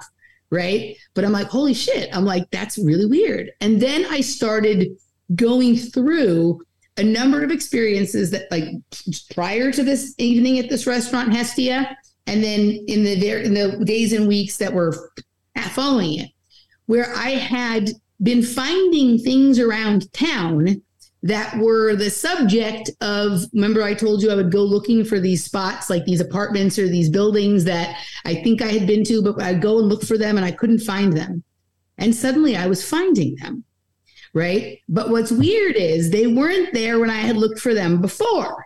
So i found this one apartment right? Laura and i were walking on the trail and um, there's these apartments called the zilker apartments right? The Zilker, uh, and they're right here. I'm just going to pull them up so people can see, right? There's these apartments here. They're called the Zilker apartments. And on the side over here, I don't know if there's a picture of the area that I'm gonna that I'm talking about, but like you can approach it, you can approach the apartment building from the trail right here, right? So you can walk this way. It's on Barton Creek, and you can see this building from the trail. And the, you can't see it on that picture, the area that I'm talking about, but that the building that what was there was remi- that, that was the apartment that I kept having in my mind that I was trying to find. So later, Laura and I went there and looked at an apartment. And I asked them what year the apartment building was built. And it wasn't built until 2013.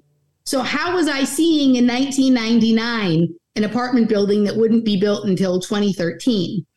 Right? And so but i had walked that trail before right? Like i because that trail is where barton springs is. That's how you get so even though i wasn't doing a lot of circling around the city like i had been that way before.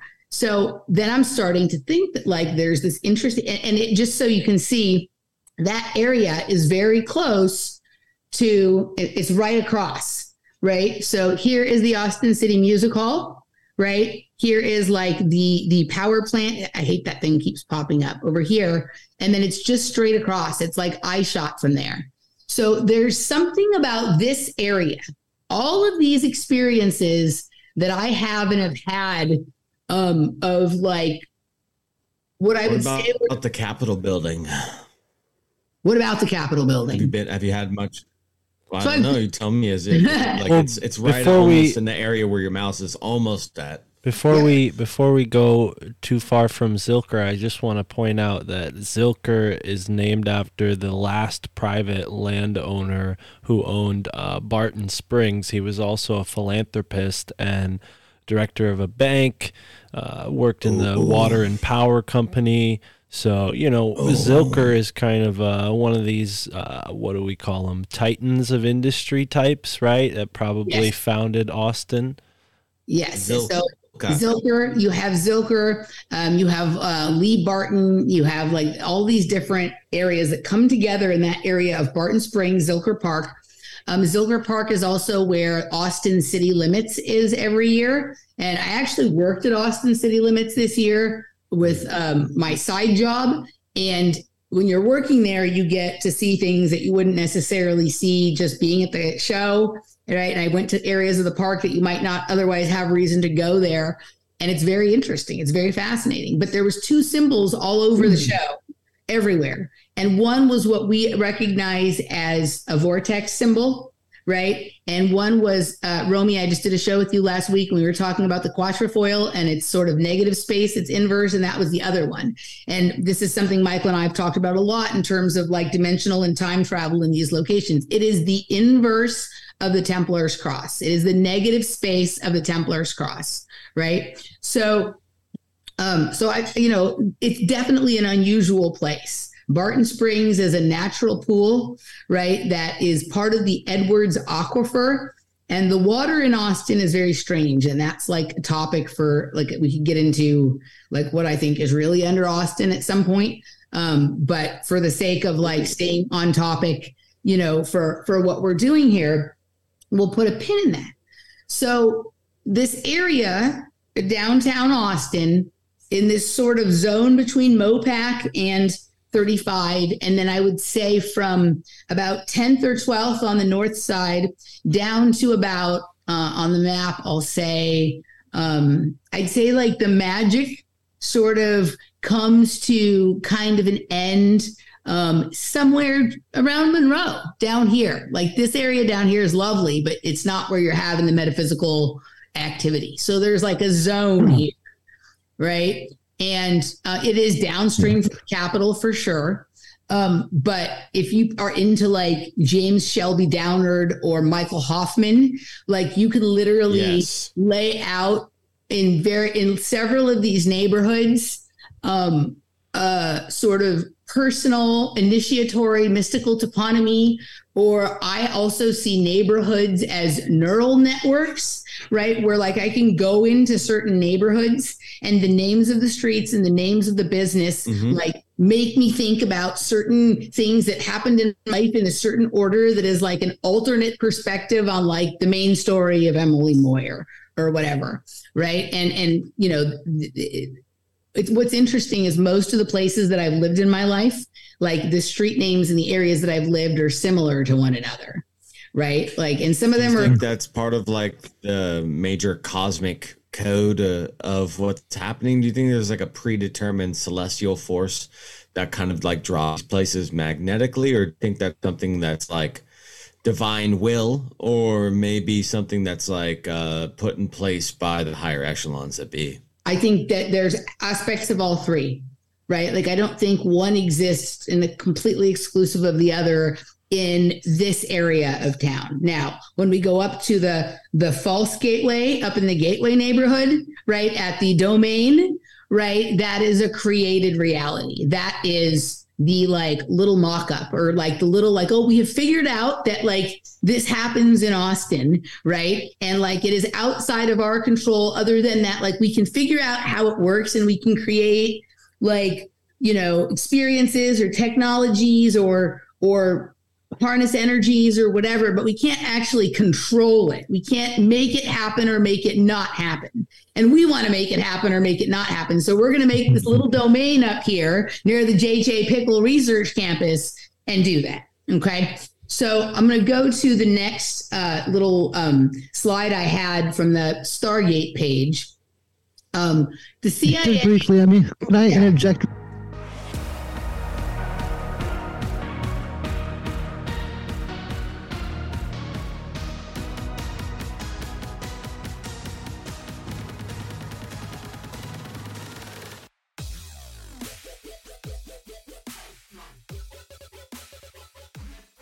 All right. When you say the question Chad asked, was it back like when he first asked me about first- Yeah, the first the first question he asked. Okay. So, Chad, I think you asked me about the fact that I'm identifying this as location and that we were talking about, sorry, guys, uh, the recording stopped. So, um, okay. So, I was explaining to you that I have matched on an almost one to one basis how similar the location of Hart Plaza in Detroit, which is where a lot of Chad's work is focused around and where dance music happens on its largest scale in Detroit um, you know, where, where the world's attention is drawn to it. And that the Austin City Music Hall, where I had all of my magical experiences, is equidistant from the river and sort of set up. And it's Austin City Music Hall is much smaller than Hart Plaza, but you know, it, it's in the same sort of relationship with the river and with the type of things that are going on downtown, right?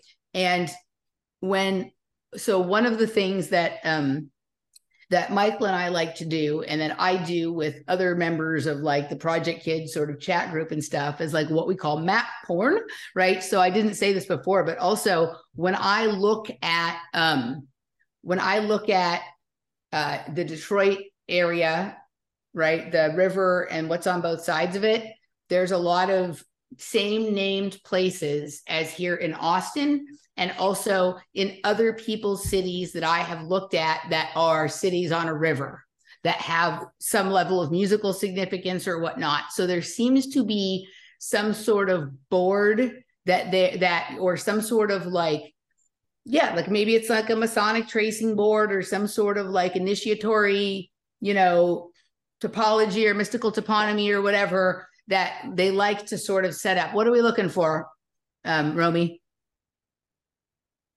Does he, do you, Romy, do you know that you're screen sharing? Yeah, I do. I do. I was just having this up so people could see that, like, that Austin and Detroit are following the rivers right here. Right. It's just like a, a hop, skip, and a jump. And just Right. They're, they're have both musical visual. river. They're both musical river cities, and their relationship to the river is as important to the the music as anything else. Right. Um, where were we going with that next, Chad? Well, we were talking about the bridge, was the saying- butterfly bridge, and the Oh, yes. owls that Yes. were watching it. okay that's right okay so when so the the, the you know the rave scene or the the the the, uh, the the dance music scene in austin at the level and energy that it was at for a period of time disappeared when the first when we became unable to use the austin city music hall for events anymore because of the rave act. Remember when they passed the rave act chad? Right? So they were starting to hold venue owners responsible for any drug use that went on there. So then the Austin City Music Hall didn't want to have events. So the only time there was event would be like if somebody was like enough money to have the big insurance or da da da whatever. Like there might be like you know Fatboy Slim would play there or something, but not anything underground anymore, right? And then at a certain point, Can I say something though on on the tip of music and just like differentiating like this like electronic acoustic divide, like the genre of like EDM uh being like I just want to like broaden people's perspective real quick of like when we say electronic music, all music at this point if electron using electricity, which emits frequency, what have you, coming out of the black cube that is the speaker, you know, um, that's that's there, and like I think the same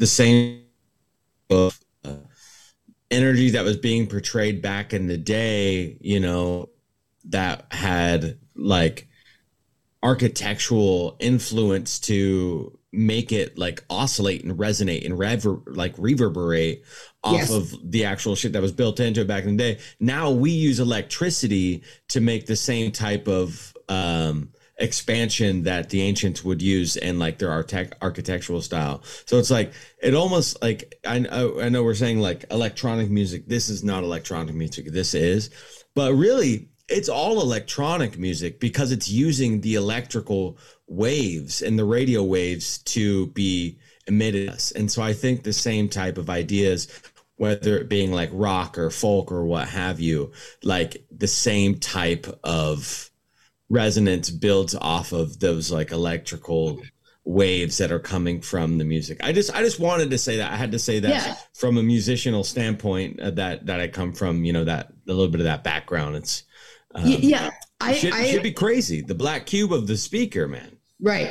I agree with you. Um, I I think one of the reasons people who listen to music that is not what we consider like electronic or dance music, and for me, like the electronic music that I like is not what most people think about when they think electronic music. Like I like the very specific genres, mm-hmm. techno and house, right?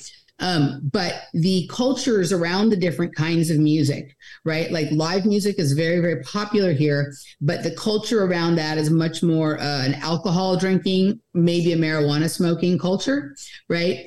And the culture around dance music ranges from straight edge to psychedelic drug taking, but doesn't really, in, in at least in that date, that period of time, or in in its its maximum include generally a lot of drinking in the party scenario, maybe in the club scenario. So I think the experience mm-hmm. one will have, right, with the these these ex- like certain sounds, right? Not that it couldn't be had with regular, you know, acoustic instruments or you know even other kinds of ways of generating sound and frequency. Um, that's that's like why I'm associating it more with dance music. But yes, you are correct. Yes. And Yeah. it is the and, and, and in this particular case, the music hall was literally backed up to the power plant, and like I don't know, I didn't know it at the time, right? It, literally, the street behind the music hall is Electric Avenue, right? so, so what you're saying Nice. is is exactly right, right? Um, so I think what we had said was that the the you know eventually in 2008 they tore down the Austin City Music Hall and now there's buildings for corporations and really wealthy people there and they stole that place that was for, for people who appreciated music Mhm. go and have the, at least the op- the possibility of experiencing something transcendent and being transported to whatever dimensions their mind could open enough to see right and now Mhm. there's stuff there that they're using they're harnessing to for business and financial purposes. And Wow. in, this case elon musk living there he's probably interested um but from a very different perspective in the same set of phenomena we're all interested in right? But he knows where it is. That's super right interesting because the the the start of that like hap- you know these these these long term plans and like studying of the cycles and everything like the implementation like what I just read the little bit of history of Austin Texas. I mean just on the Wikipedia page alone of Austin it says that that's where some of the oldest fossils of man were ever even found. And Mhm. so there's there's like on like the just the wikipedia page you're saying texas alone is one of like the oldest sites of man um therefore generating some sort of conscious energy or some sort of congregation. And you know music like to touch back on the music thing we are talking about acoustic music uh, like reverberating in the way like electronic music was inevitable. We was going to create it. It Yeah. moves off of oscillating waveforms. Like a synthesizer itself is literally just funneled cosmic and celestial noises. It's literally a oscillation and a tone and a vibration a frequency that literally catches the a wave form so electronic music though people have hard times gripping that it is an incredibly natural sound because Yes. electricity is just something simply that we've harnessed and funneled, not something that we've created. It's something that we've discovered and understood and deciphered the celestial plane that we live on. But when you look at like sites like Stonehenge and other types of like archaeoacoustic significant sites, they were doing the same type of shit that's happening, like what you're describing in Austin A hundred Um, percent. in a sacred ritual, a sacred ritual. And so this is Titus it's tight to the oldest homage of of of a ritual, of a seance, of a performance, of a harnessing of celestial energies, in my in my opinion. A hundred percent. And Yeah, like to, to, back, to back that up, like some nights you'd go and like there wasn't magic. It might still be a good party. It might still be the music was good and you had fun, you danced and talked to your friends, but there was like something different. Like this has to do Yeah. with the alignment, uh, with, with the astrology, with the astronomy, with like a number of factors. It's like how you meet the the location and the experience that is happening there that creates the the spectrum of possibilities to which you may access that night right? Um Yep, yep. so there now we have all of these high-end apartment buildings hotels and corporate headquarters. All all of them are squished in as many as they can be. They all want to be around this area overlooking the power plant in the creek and what I was showing before we got sort of cut off was that um, there's uh, this bridge there called Butterfly Bridge. So again, with the butterflies or the monarchs or whatever, and that it sits here right Mhm. behind what you right. Okay, so on this, you see this building here that looks like the Jenga building. This is the building that started my ideas about the interdimensional architecture that I spoke with you about, Romy, in a show that will come out shortly, and that I've been detailing on shows with Juan and various other guests. Um, so that sits on the west side of the creek. This owl sits right in front of the proper hotel, right on on the the east side of the creek. And this is the Butterfly Bridge. And if you go down to the trail from there, there's also a quote unquote Monarch Way station. Okay, like a butterfly garden. Um, but these are the owls, and you see them, they move, Hmm. their eyes move, and they're sitting on dodecahedrons. Whoa. Oh, wow. Whoa. The fuck? They're crazy. And this spins around like, you know, when you were little and you'd go to that thing at the park that like spun in circles, this spins around like that. You can spin, and then the owl's eyes move around and watch you. When is it spin? Is it based off of like time of the day? Is it on a motor? Like, do you, You have to can move it? it. Like, how does You it can- move? You move this disc at the bottom the same way you used to move that thing at the park that you played on. Right? Yeah. So this is what the creek looks like, right? Um, and you can see there's all these nice buildings. The power plant is like off here to the left. You can't see it from here. But at night, the, this water looks completely black, completely black. And these buildings all reflect perfectly upside down in the water. It makes the creek, which is very shallow, supposedly just a few feet deep, look like it goes all the way into the inner earth. Like there's an incredibly tall. Wow. These buildings are tall. This building is tall. This um, other building that I talk about right here, They're you huge. see from a good angle. They're enormous.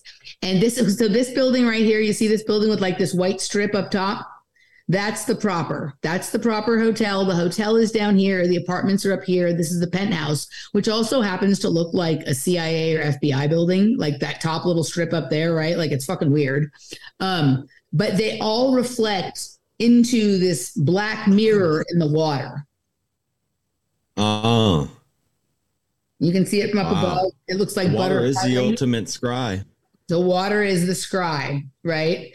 Um, so so that's what's going on there. And this location is all these different areas in the zone seem to have some sort of ability, some sort of like strange spatial or dimensional or temporal um, plasticity, I guess would be a way of saying it, right? If we look at um, if we look at this, like I showed you, um, you know, this is the Doug Sahm Hill right here with the spiral vortex. And I've had, you know, these experiences in what would be like, you know, a few miles square area, right? Um, I want to go back for a second to the Stargate document and a few other clips that I have pulled Mhm. that I think relate to what I'm talking about. So, the CIA and DIA decided they should investigate and know as much about it as possible. That's the, this is the Monroe, the the Stargate project, right? This is that which was based on the Monroe Institute's um, Gateway experience. Various programs were approved yearly and refunded accordingly. Reviews were made semi-annually at the Senate and House Select Committee level. Work results were reviewed, and remote viewing was attempted, with the results being kept secret from the viewer. It was thought that if the viewer was shown they were incorrect, it would change the viewer's confidence and skill. This was standard operating procedure throughout the years of military and domestic remote viewing programs. Feedback to the remote viewer of any kind was rare and it was kept classified and secret. Mm. Right. Emily, Remote- real quick, we're we're we're still seeing the map. I don't know if you're. Oh, you're not seeing this other thing? Okay, let me, Yeah. uh, I'll, I'll go to the clip. Sorry. Yeah. Sometimes you have to stop the That's screen right. share start it again. It's There we go. Okay, cool. Um, remote viewing attempts to sense unknown information about places or events, right? Normally it is performed to detect current events, but during military and domestic intelligence applications, viewers claimed to sense things in the future, experiencing precognition.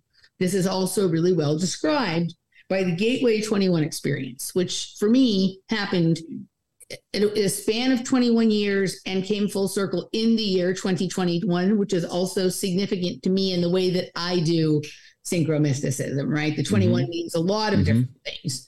So, uh, and every, you know, different people who do synchromysticism have a different way that they do it. So here is the time frame. This clip goes over the time frame of um, of uh, of the program. So in the 70s, the United States intelligence sources believed that the the Soviet Union was spending 60 million rubles on psychotronic research, right? So we have JJ Pickle campus on Research Boulevard at the Gateway. Um, in response to claims that the Soviet program had produced results, the CIA initiated funding for a new program known as SCANATE, Scan by Coordinate. Okay. So if you think about what I said about this being about coordinates, right, and things happening in certain locations. So th- these would be considered time, like different times stored at different locations, right? Um, and, and this idea of scanning that, right? Like, you know, we talk about if you look into like Courtney Brown or people who do remote viewing, they talk about giving people a coordinate, right? So those coordinates can be spatial or temporal. And in this case, we're talking about location, so spatial coordinates. Remote viewing research began in 1972 at Stanford Research Institute. Proponents Russell Targ and Harold Puthoff of the Hmm. research that said that a minimum accuracy rate of 65% was required by clients was often exceeded in the later experiments. So they got a better than 65% return, even though ultimately they said it wasn't useful, right? And I'm sure people are familiar with Harold Puthoff from a lot of his nonsense with the UFO movement as well, right? Um, so they began testing psychics for SRI in 1972, including Uri Geller, right? The apparently successful results garnered interest with the U.S. Department of Defense. Okay, so the U.S. Department of Defense also previously was c- called the War Department, which is kind of interesting, and, and I might go back to that in in a little bit. Um, uh, there was something in here. They did. Uh, uh, hold on, where did I want to go? So there's a whole thing about Geller, and, and somehow the experience with Geller served to like invalidate some of the things um, uh, from the program, and so eventually they sought private uh, funding for research on work with Geller, right? Um, and then in uh, in 1977, the Army Assistant Chief of Staff for Intelligence Systems ACSI, which is another arrangement of SAIC. You remember we were talking about SIAC earlier? Okay, Systems Exploitation Detachment and started the Gondola Wish program to evaluate potential adversary applications of remote viewing. And this went on in Fort Meade in Maryland. Okay, and then in the 80s, uh, the SRI was integrated into Grill Flame, which was another name for the program, and then the Center Lane project in 83. In 84, the program was reported by Jack Grill flame? Grill Flame. Right. I- yeah. okay. Yeah. And in that year, it was unfavorably received by the National Academy of Sciences. And in late 1985, Army funding was terminated, but the program was redesignated Sunstreak and funded by DIA's Scientific and Technical Intelligence Director. Now, the name Sunstreak, just like the reason I gave the Y Scanate was in- interesting because it dealt with coordinates. Sunstreak is is interesting to me because I think that what we talked about before, the position of the stars, but particularly in Austin, the way the sun is hitting some of these locations and buildings on certain Mhm. days seems to open up like a very different sort of metaphysical field, right? It brings in the right when the sun hits certain buildings, there's this gold that is created, that then also like Yep. spawns colors within the gold, opening up a particular light spectrum that I think is part of this kind of thing. So then in the 90s, um, most of the contracting was transferred um, from SRI to, to SAIC. Okay. So in the 90s, it was transferred there. Edwin May controlling 70% of it. And it became a, a special access program, limited dissemination, and was there given its name Stargate. So not until it arrived at, SIAC, right, headquartered here in Austin in that area, did it become Stargate. And in 1995, the Defense Appropriations Bill directed that the program be transferred from DIA to CIA, right? So it ended, but it didn't really end. It just moved from what it was to before Mhm. to SAIC, which has CIA in it as well, right? And then the CIA, and and there was reports, um, you know, with this saying that oh, the program was canceled, but I think it was just moved into corporate. No. And I said, you know, before, what keeps happening right, right. Okay, so there was time a time again? there was a couple of other um, uh, things that were sort of interesting here. Um, the Stargate project was turned. Let me share it with you guys so you guys can see. The Stargate program was terminated in 1995 following an independent review. So 1995, first year I, I visited, Austin, Oh, right? The foregoing observations provide a holy compelling shit! argument against continuation of the program within the intelligence community. Even though a statistically significant effect has been observed in the laboratory, it remains unclear whether the existence of a paranormal phenomenon, remote viewing, has been demonstrated.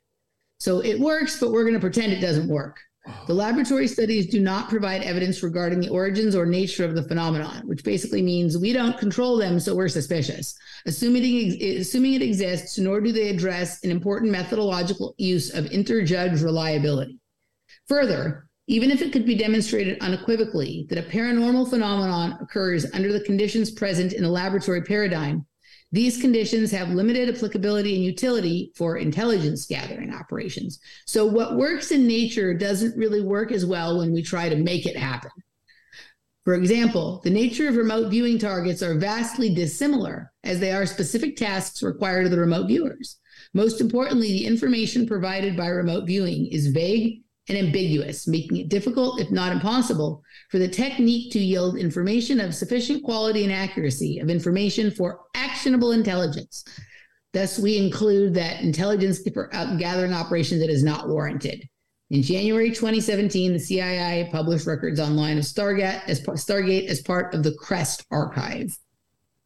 So basically, like they can't use it for the things they can't control it. They can't use it for things that they want to and the way that they want to is what they're saying. But they're not saying that it doesn't actually work. And in my opinion, they, they are able to use it for intelligence gathering operations because the amount of details and things that I remember from my experiences, right, are like literally the kind of thing that they would want to know. I was seeing things that would be in Austin in the future.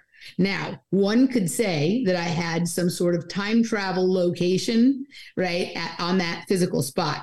But the other per- person could say that, like, I went there and saw something and let's just say I was in a project or a program or something was being recorded, because I was certainly talking about this to people, right? That based on the things that I reported, that was how they knew where why to build the apartment there, why to build these things in this way. Like, what if I was traveling to a future version of Austin or one that that existed in another timeline or another dimension? and reporting back to them about what it looked like because Austin certainly looks like a completely different place now than it did then. Right? Like it's developed from like small capital city into this like very crazy futuristic city.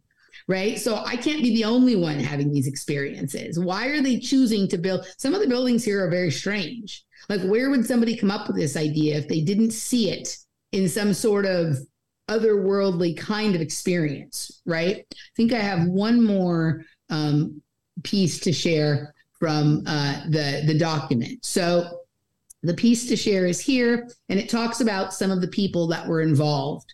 So I don't know if you guys know who Hal Puthoff is, but he's like a person who, like, I think people who are really into like the alien and UFO things, like they really don't like him, right? And in the 1970s, the CIA and DIA granted funds to Harold Puthoff to investigate paranormal abilities with Russell Targ in a study of the purported psychic abilities of Uri Geller, Ingo Swann, Pat Price, and Joseph McMoneagle. Now, Joseph McMoneagle, I think, had Ooh. some things to do with the, the Monroe Institute as well. As part of the Stargate project, of which Puthoff became Mc- a director. McMoneagle. McMoneagle, right? As with Ingo Swann and Pat Price, Puthoff attributed much of his personal remote viewing skills to his involvement with Scientology. What? Holy shit! Whereby he had attained at that time the highest level. All three eventually left Scientology in the late 70s. The building that I was born at in Los Angeles is now the Church of Scientology right? Danny was born uh, there too. connection to Scientology and JPL and NASA is obviously thick as well. So, I mean, yeah. that's pretty fucking nuts. Right. So those things you just mentioned are weave into sort of, you know, the stuff that I talk about in regards to strange experiences I've had in my life. But one of the things that happened to me for a good portion of my life, and unless they're, you know, unless they're hiding better, every place I moved within days or weeks of moving there, Scientology would open up, uh, office would open up within just blocks. Literally, the hospital I was born at is now the Church of Scientology, literally, right? Okay. So, Targ, Targan put off. laughing. I'm, I mean, I am, but that is just, that's quite the synchro right there. Right. Wow. So, Puthoff and Targ worked at Stargate at Stanford Research Institute. Now, my mom, like I said before, she was supposed to go to Stanford, She chose not to go, right? That was a bone of contention in her family. Her father had moved out, moved the family out to California uh, from Ohio, where she was born. But he had also worked in Virginia. I think he actually lived in Arlington, Virginia. Um, he'd worked for the War Department, right? So, what is someone who worked for the War Department doing moving out to California to become a banker, right? And then, you know, my mom has kind of a fairly interesting background that I know some things about, but it's become challenging because she has dementia, right? But this was the bone of contention is that she, goddamn it, didn't go to Stanford like everything was set up for. Instead, she went to UCLA right? Which has its own mind control program. So they didn't miss out on that. It was just a different one, right?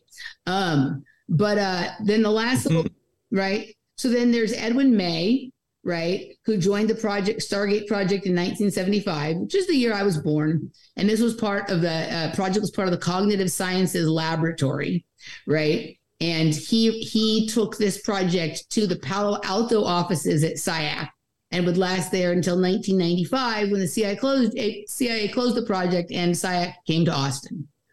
May work. It doesn't say that there, but that's what that's what it is. May worked as the principal investigator. Okay, there's the, you know, and they dealt with like the weaknesses in the project. You guys know who Ingo Swann is, right? He's like one of the most storied um, remote viewers, right? He was part of this uh, this at SRI and then this interesting part down here that I did not know of before is this gentleman named Pat Price, a former Oof. Burbank, California police officer and former Scientologist who participated in a number of Cold War era remote viewing experiments, including the US government sponsored project Scanate. Right. So Scanate was the one I talked about about coordinates and the Stargate project. Right. So Price joined the program after a chance encounter with fellow Scientologists at the time, Harold Puthoff and Ingo Swann, near SRI. Working with maps, right, and photographs provided by him and the CIA, Price claimed to have been able to retrieve information from behind from facilities behind Soviet lines, right? What? Okay, but he's from Burbank. Burbank is in Los Angeles, right? And Burbank is like where actually most of what people think of as Hollywood studios are, and it is where like uh, an Mhm, interesting mhm. project what that occurred like in the 40s or 50s where they were disguising military bases as city neighborhoods and the way my research is leading me i'm actually starting to think that that was really what was going on in laurel canyon and then in chatsworth that they're making something Yes. to be Oh, um, a neighborhood to avoid um, being uh, what's uh, like like uh, acceptable area for any wartime targets, right? Um, So this is the Stargate program that is housed at SAIC, right? Whether they say it's canceled or not, like I don't think it is. I think it just moved from a government program into something that is more of like a corporate and and like sort of tech magnet sort of uh, project or program that has a lot to do with um, you know industry and and you know creating um, planned communities and whatnot as well. Um, but that's that area up there, and I think that it is. Um, they're trying to build. I'll show you guys a picture of like what the domain looks like or what the gateway area. Let me pull that up so you can see what I'm talking about when I say that it is. Um, let me. This is the. Here's some. Let's see. I messed that up. Let's see what's going on. Sorry, I'm getting less dexterous with the the. Uh, so this is the gateway. This is the domain right here, and this is their plan for what it will look like when it's done. So, it's not too out of the question, I feel like. right? And this this plan was in, in 2007, right? And it's basically it aims to create a vibrant, walkable area in North Austin. Well, that's part of what's magical about the area in downtown Austin is how vibrant and walkable it is. How much energy is created by people participating in this very interesting Mm-hmm. I don't even know what to call it, but it's you know it's basically a, a, a hub that is a fantastic space where like a city meets nature, and there's the river, and there's all of this interesting limestone and a green belt and these natural pools, and it literally is like a magic Mm. place. But the magic is dependent on the people, right? So when I first moved here last year, and I was trying to like get my head around why I had never paid attention to like running around the trail all the time when I first lived here. I read this really interesting article that talked about how the difference between Austin and other cities that are experiencing a rise right now is how much people consider the relationship that they have with the city they live in in their quality of life.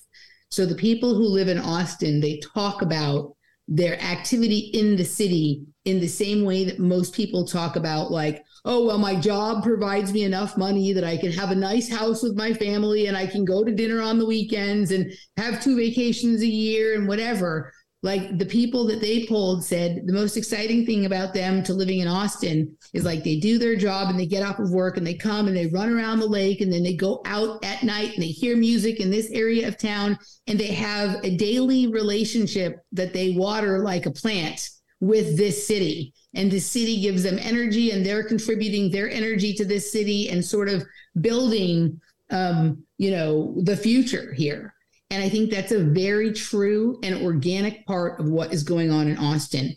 And i think it's what attracted me to this place in the beginning. Austin is the only city i've ever lived at that meets me exactly where i'm at right? Like i have a different relationship with los angeles and i can get into that sometime. But austin meets me how i show up. If I'm in a good way, then it amplifies that. If I am fucking up, which I have had periods of time where I've lived here where it was a disaster and a half, it's my fault. But the city does not stay neutral or help fix it for me. The city will show me the path to hell real quick. Right. So this is like the kind of place where I can get immediate feedback. Like I feel like a conductor we you know who's like trying to do the symphony like figuring out how to like jam with the jazz band and whatever right like i can contribute like my energy and my thoughts and my ideas and my stories and my synchromysticism to the history of what Austin is. Like I can look at the old stuff and they can say, well, this is what we think it is. But I can go out there and have experiences without having looked in that and then see, and you guys did this during the show, when you go look up things about Austin, like people have been saying this from the very beginning. And one of the things you said was really interesting about the old bones that were found here somebody shared a map with me of like a different interpretation of like Old Testament map. And it makes literally Central Texas, where Austin is, Egypt in this new reality. Mm-hmm. Right. And I think that's a lot of what is going on here. Mm. I think this is like, a, there's something very magical about this, and it doesn't mean it's perfect. Right. I think there's, um, people using it for all kinds of things that might not be what you and I would prefer.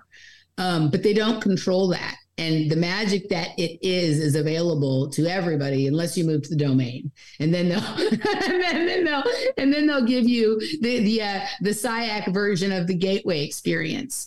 Um, but it's an amazing place, and I think I understand what it is about Austin that makes it do that. And so I'm going to say that, and then I'm going to shut up. And if you guys have any questions, you can have whatever, right? So. I think that um, do you guys know who Ibrahim Karim is? No. So he's the founder, or he's the person who most publicly speaks about biogeometry, right? And there's this concept in biogeometry called BG3, right? And if a location or a thing does not have these three qualities, it's not a BG, it's not a biogeometry like shape or space or whatever it is, right? And the, let me just pull it up so I say it exactly correctly. Uh, I took a little picture of my description of it earlier. Where did my picture go? Not here. Um, okay, so here it is. So biogeometry, the BG3, um, Uh, has shapes have three primary vibrational qualities. Negative green a higher harmonic of ultraviolet and a higher harmonic of gold. So this area of austin is surrounded by green all around it right? There's the green of all those parks that are there. Michael and i have spoken extensively about the idea of like forests and natural green as like nature's green screen upon which many things can be projected, right? The higher harmonic of ultraviolet. Austin is known as the city of the violet crown, and I'll be happy to tell you guys about that that sometime wow. sort of separately. But every night around the trail, there's this purple ring. I'm just pull up a picture so you guys can see what I am. Violet ring effect, Austin, um, and there's a lot of story about what that is. Uh, and I have my own thoughts about it as well that I'd be happy to share with you guys sometime. Let me just see if I can find a picture. I didn't bring my collection up of, dang it, it's not showing. Here we go. Here's one. All right, I'm just going to show you. This happens every night. This is not the best one. I could show you a better one. Um, but when I'll share with you guys the Violet Crown episode for your listeners right? It generally is lo- that's not the best picture of the effect. I want to see if I can find a better one to show you guys. Um, but uh, uh, it creates a purple ring in the sky around Austin. I'm going to find one of my own pictures just because I'm not satisfied with that. Let's see if I've got one that's handy somewhere here. Eh, I don't have one handy, but I'll send you. I'll, I'll send you some. Um, it's this purple ring around downtown Austin and there's one other city that's been called the Violet Crown, and that's Athens, like Athens, Greece, right? And it, you know, this is this is an effect that they say is of one thing, but I think it may be of another thing. So, and then there's the higher harmonic of gold.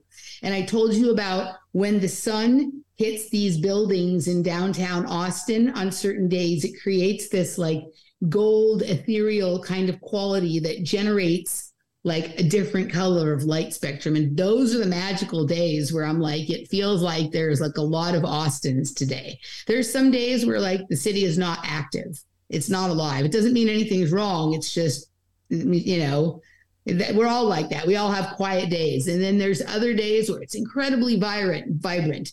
And then there's these days in between that just the sun hits it in a certain way. And it's like there's many worlds here if I know where to find them. And I think it has to do with this BG3 and its vibrational location. And Ibrahim Karim is from Egypt. And this is idea of biogeometry comes from a lot of the ancient Egyptian studies that get into things like the netters and whatnot, right? So that's what I think is going on. I think Austin is the sort of physical layout of the gateway experience, and there's a real one and there's a fake one. and the real one has these metaphysical principles and properties that generate the experience. And yeah, that's what I that, that's my sort of esoteric gateway experience of Austin um, kind of thing. I went downtown this morning and I took a couple of pictures when I was walking around. So I just wanted to show you guys um, some of those real fast because of the area that I, that I talked about here today. Um, let's see. So this is one angle on some of those buildings, right? If you look at this, so this is that independent building. And there's this building here that you see. It's this one that I said that looked kind of like a shipwreck. It's right above that creek there. The way that this looks from different angles, it creates the appearance of like a pyramid behind a pyramid behind a pyramid. And from some angles, it looks like an accordion. Like I did a show on that with um, my friend JJ. Um, but that's this whole area, this cluster of buildings is what sits atop that area that we talked about near Shoal Creek. And then let's see, there's like one or two others. I'm not going to pick them all. I want to share this one with you, Chad, because I originally promised you we'd talk about graffiti and it didn't shake out that way, but there's an important piece of graffiti. So I'm going to show you. So this this picture here, this is the um this is the train track that goes across. Nice.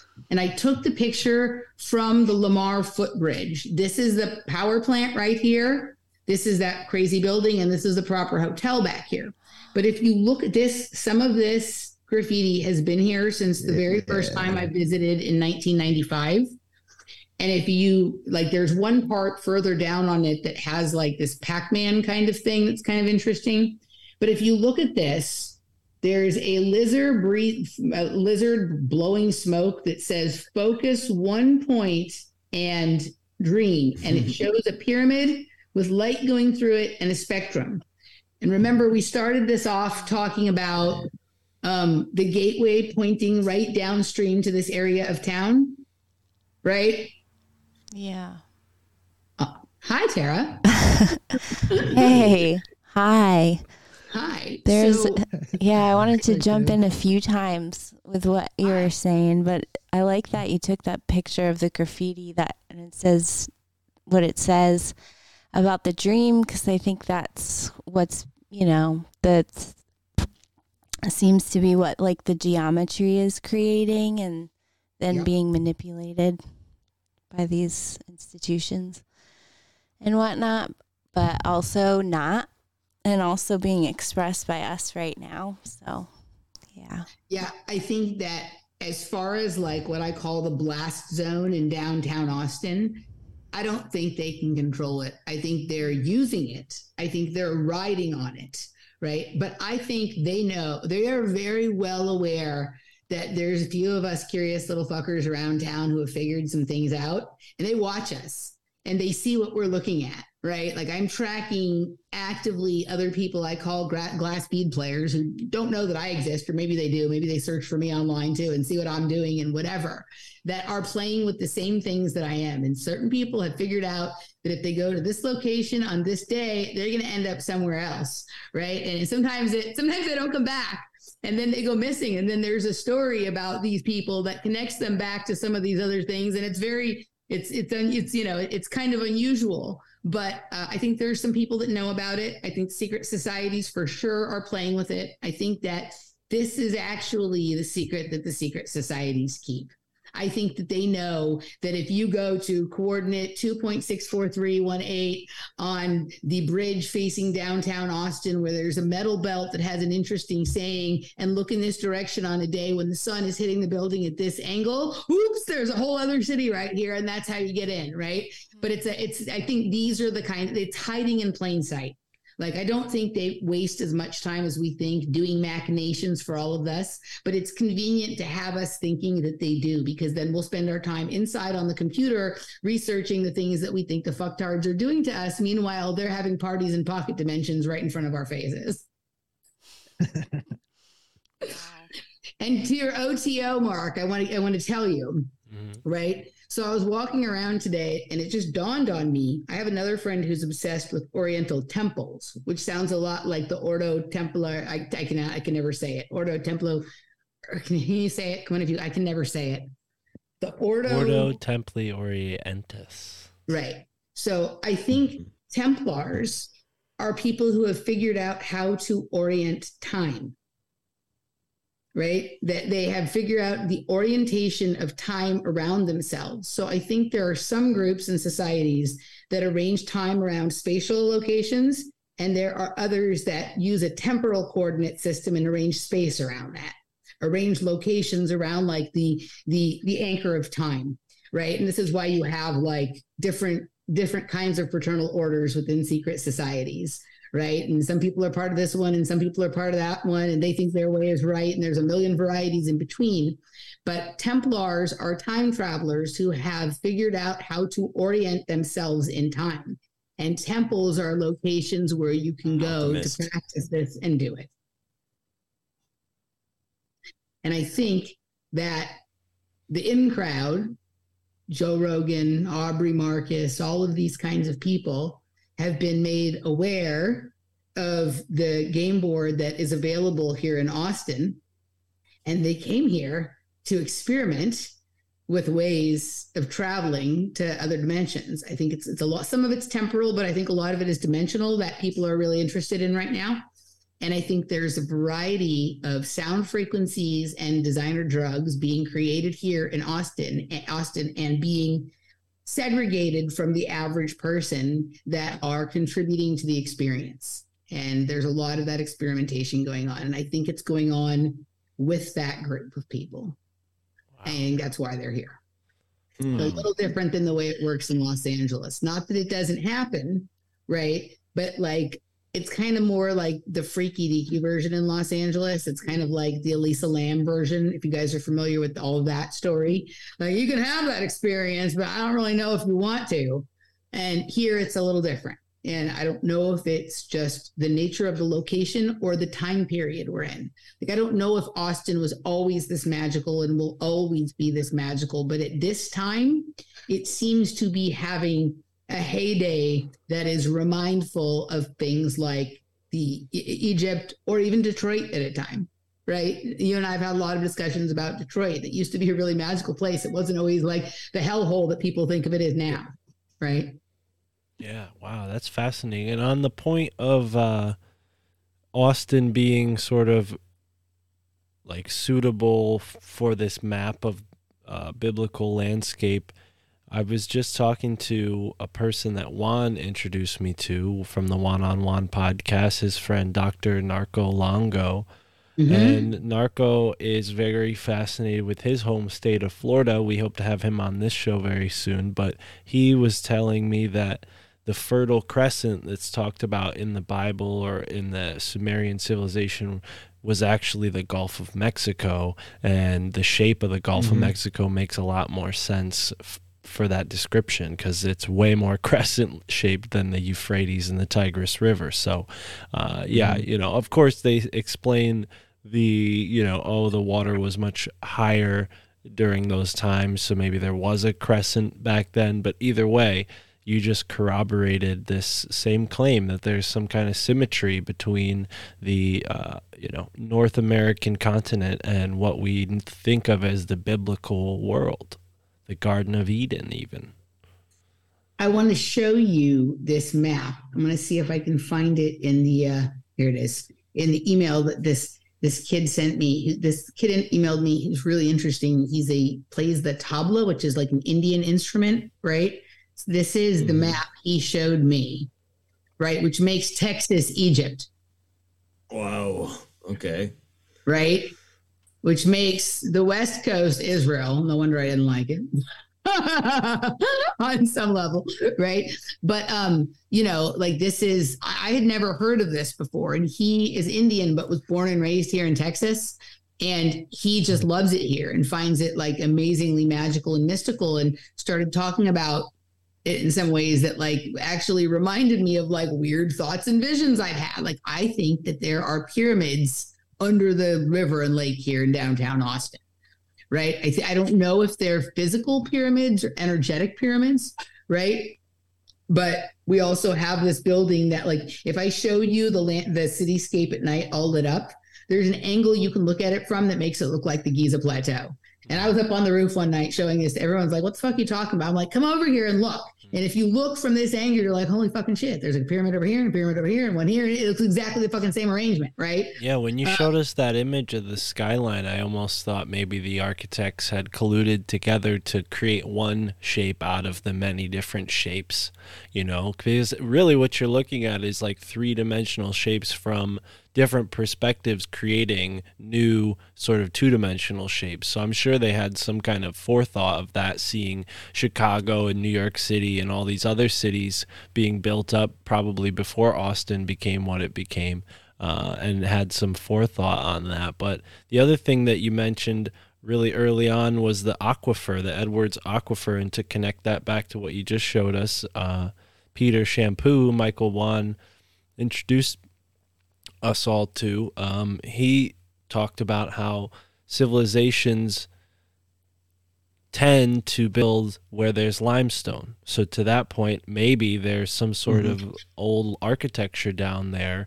that's uh, really what's going on in this so-called aquifer because they talk about caves and whatnot being near that Barton Springs.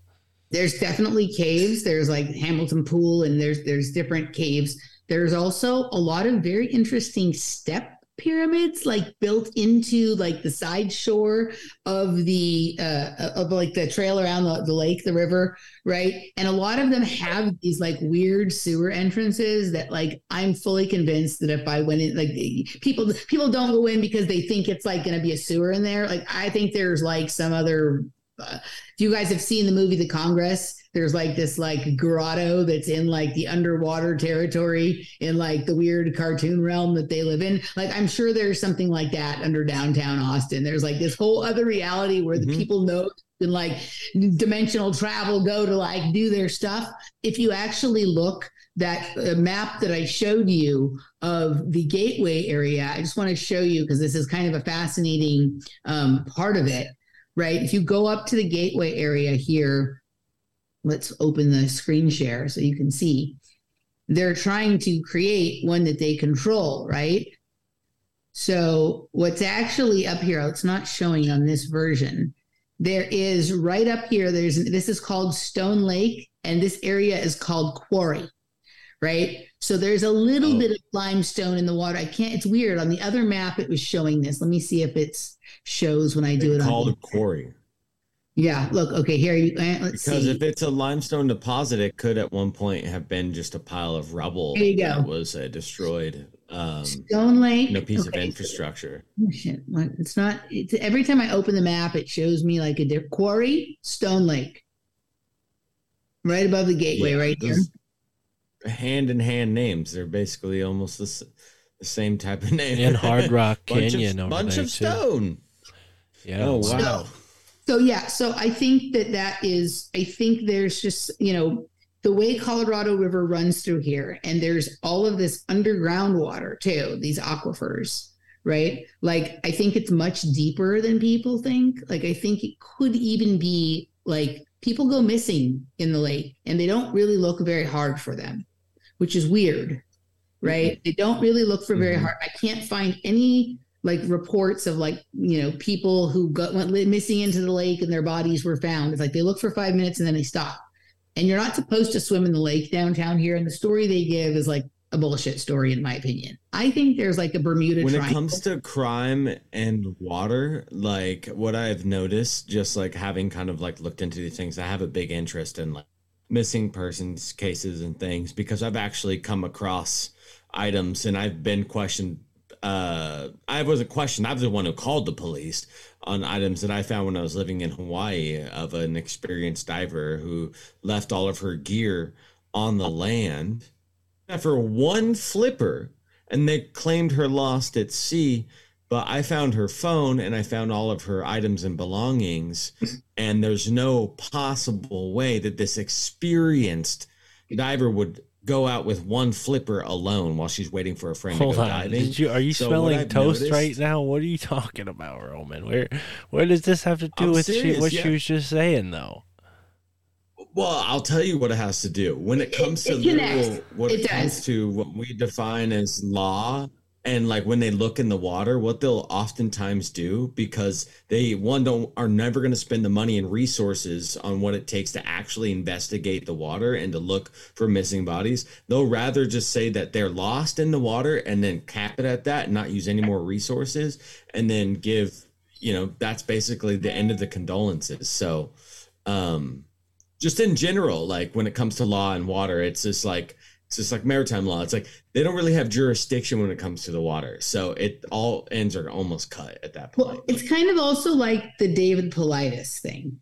Like all these people go missing in the national parks and they don't keep records of it. What else do we find in a lot of these national parks? Rocks, certain kinds of stones, sometimes bodies of water, and all of these like weird temporal and spatial distorted things happening. Bases underneath them, like the underground base map and David Paulides's map, line up one to one in the same way the Pindar map lines up with Austin. And you know, I'm 100% that there's definitely a base, and in my opinion, particle accelerator underneath Austin, which is, I think, what is it? A lot of these bases. Um, but the uh, people go missing in the water, and they know the people that go missing in the water pretty much are not coming back, right? And they just don't even deal with it. And just recently, there was a really weird plane crash into the river and it was a person who worked for Parks and Rec, and they were like they were completely confused. They had no idea what happened. They lost all sense of space and time in that area, and it was really weird. I was running on the trail when it happened. Like I saw the crash happen. Michael and I covered it in a show.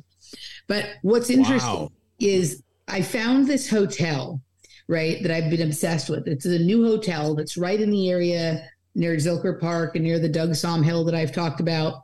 That like I saw it being built and I thought it was an apartment building and I started to be I wanted to live there. And I told Laura this like five times one day that like I want to live in that building. I want to live in that building. I don't know why I want to live in that building. And I went home and I found out that it's not an apartment building, it's a hotel. Right. So I booked us a re- and and and I had booked us a reservation at that hotel at the restaurant, right? And then somehow mysteriously, like it, it worked. Like I had done this show with JJ where I was looking at the Austin Skitty skyline and comparing it to musical instruments, right? So I went and I looked at this rest the hotel's pictures, and there's a picture on their website that gives exactly the view, which is why I would have wanted to live there. You can view all of the things. This is that building. Look at that shit. That looks like an accordion or a keyboard, right? Look at that. Mhm. And some of these build like I have this step pyramid step pyramid. When you look at it, I live to this side over here to the east. From over here, it looks like the Giza Plateau. From a closer angle, it looks like a step pyramid. Here, it looks like some sort of like accordion or musical device. Some of these buildings, there's one that you can't see on here based on its location, but this one, a lot of these buildings look like harmonicas. Some of them, I've been doing some research on um, ancient and esoteric instruments that people know very little about. And a lot of these buildings look like the shapes of some of the instruments. So from this restaurant that is at this hotel that I wished was an apartment because I wanted to look at the city from that angle, there is this picture that displays everything I'm saying. This right here, look at this one. This is behind the power plant. The power plant is right there. This looks like um, bagpipes or pipe organs or something like that, right? Like there's all this crazy stuff here. And to me, the buildings look like graphic equalizers and genetic marker tests. If you guys have ever seen a PCR test, that's what these buildings look like. And I talked about this with Roman on the show we did. It'll be out shortly. Um, but what's really interesting about this Loren Hotel, the Loren Hotel, It has one other location. So it looks at this area of the water that I'm talking about. Look, you can see that bridge right there with the graffiti that I showed you guys, right? You see it? Mm-hmm. Okay. So it looks at that area of the water. The plane crash was just over here. It has one other location. Do you know where the other location of their hotel is? Bermuda. What's in Bermuda? Triangle. The triangle. Triangle. Bermuda Triangle. A lot of lot of crashes and be- missing peoples and water mysteries. Hmm. And tax Absolutely. shelters. So magical musical interdimensional Austin, right? Um, the thing I had said about OTO, Mark, like I see the word Templar and temple as really temp- temporal, temporal, having to do with time and orientation, Yeah. right? And And so- tempo. In, te- in tempo as well right? And i mean think about that's what music is about is about you know keeping time keeping a rhythm keeping a tempo pace. so all of the there's a reason austin is the live music capital of the world and it isn't just because they play the music here. The city itself literally is musical. It responds Mhm. to the rhythms and the sounds and the vibrations that are generated and if you're in harmony with this city, you can work it the same way a conductor works a symphony or a DJ works the turntables and the sound system and all that kind of stuff. It's a magical musical city.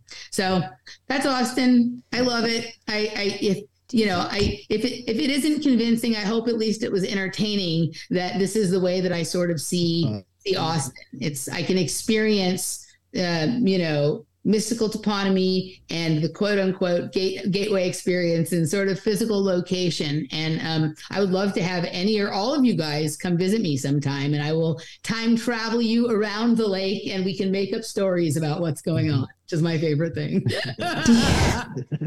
Do you think so? Do you think then that Austin is designed like to emit a certain frequency, like all these cities seem to be, but specifically Austin for like this like orchestral kind of um Yeah, I know, think that I think that um, Austin is so. I think some of this is just Austin, like the culture responding to what the location is and what the location does, right? And then there's like learning how to work the metaphysics of that.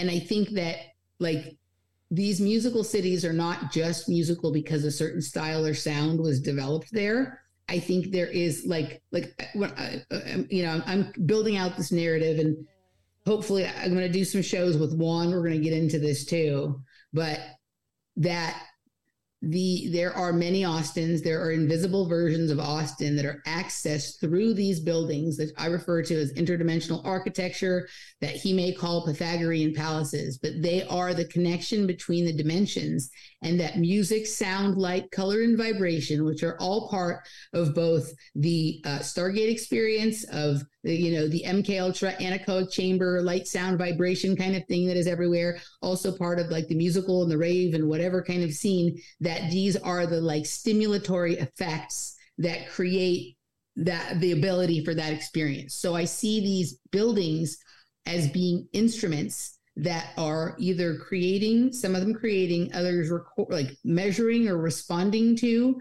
sound and frequency and that you'll theoretically i think a person who really knows how to survey austin will be able to like look at the city and understand where they can go that day Wow. Wow, that's fantastic. We definitely have to have you back on for another dive into this. I mean, there's so much to continue to talk about. Chad, Roman, any final questions before we wrap up?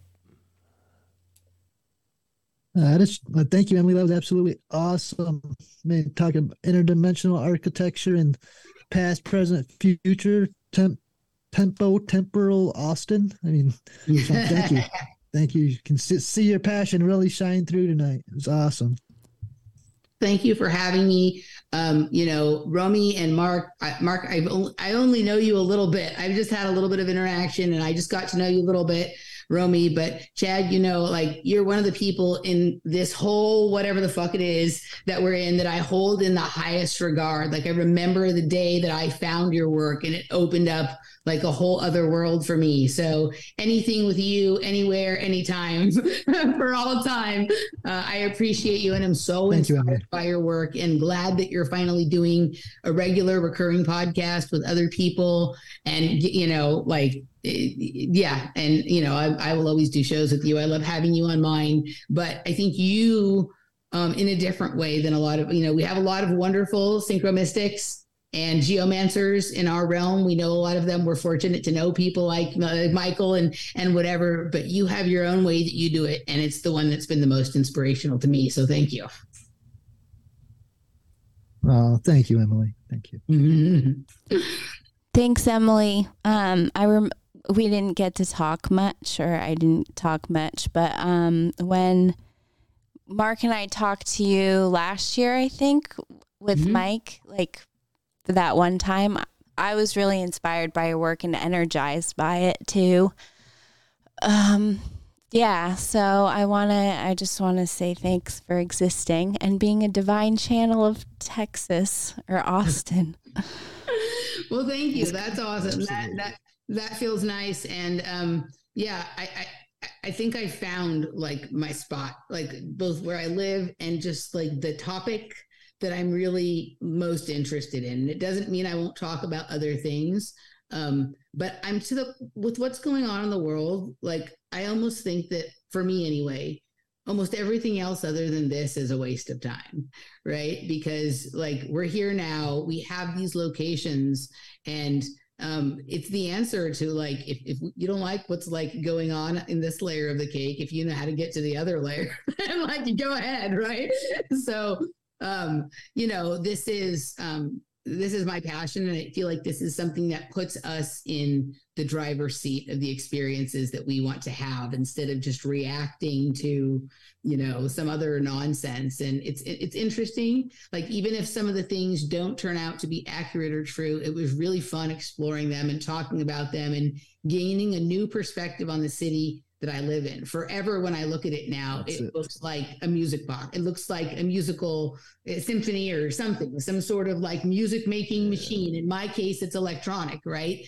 But it's like this city is making a sound that is making magic things happen, right? And Mm. and I think that's like fascinating. I just love that. I didn't get it the first time I lived here. I felt it, like I was responding to it, but I didn't understand it. Now I understand it. So. Yeah, yeah, and I appreciate you helping us understand it. I think we ought to have you back on soon to get into that violet crown and maybe expand on how that connects and even go into your experiences in LA. We've only done one episode in California and it's about time uh, Roman tells us a little bit about where he's from too. So we're going to be talking about California soon, I hope, but uh this has Sounds been a really fun episode, very long. Apologies for the disconnection there. I don't know what happened. There was a little hiccup, but we're all connected now. Uh, so until next time, folks listening, please get in touch with us if you'd like to join us on the show and talk about wherever you are located in this esoteric America. And until next time, enjoy the trip and happy exploring. Rare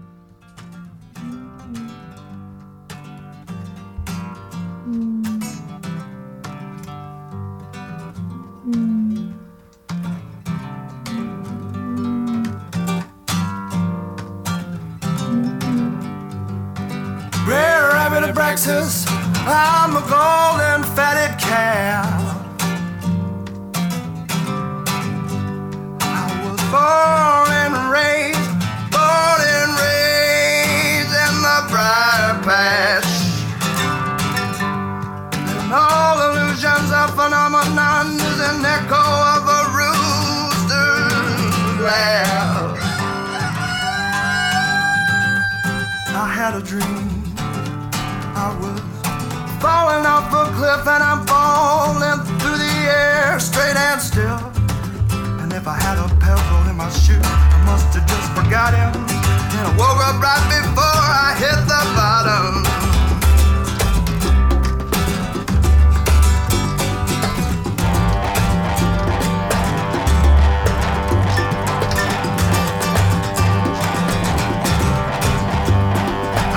my way back to the.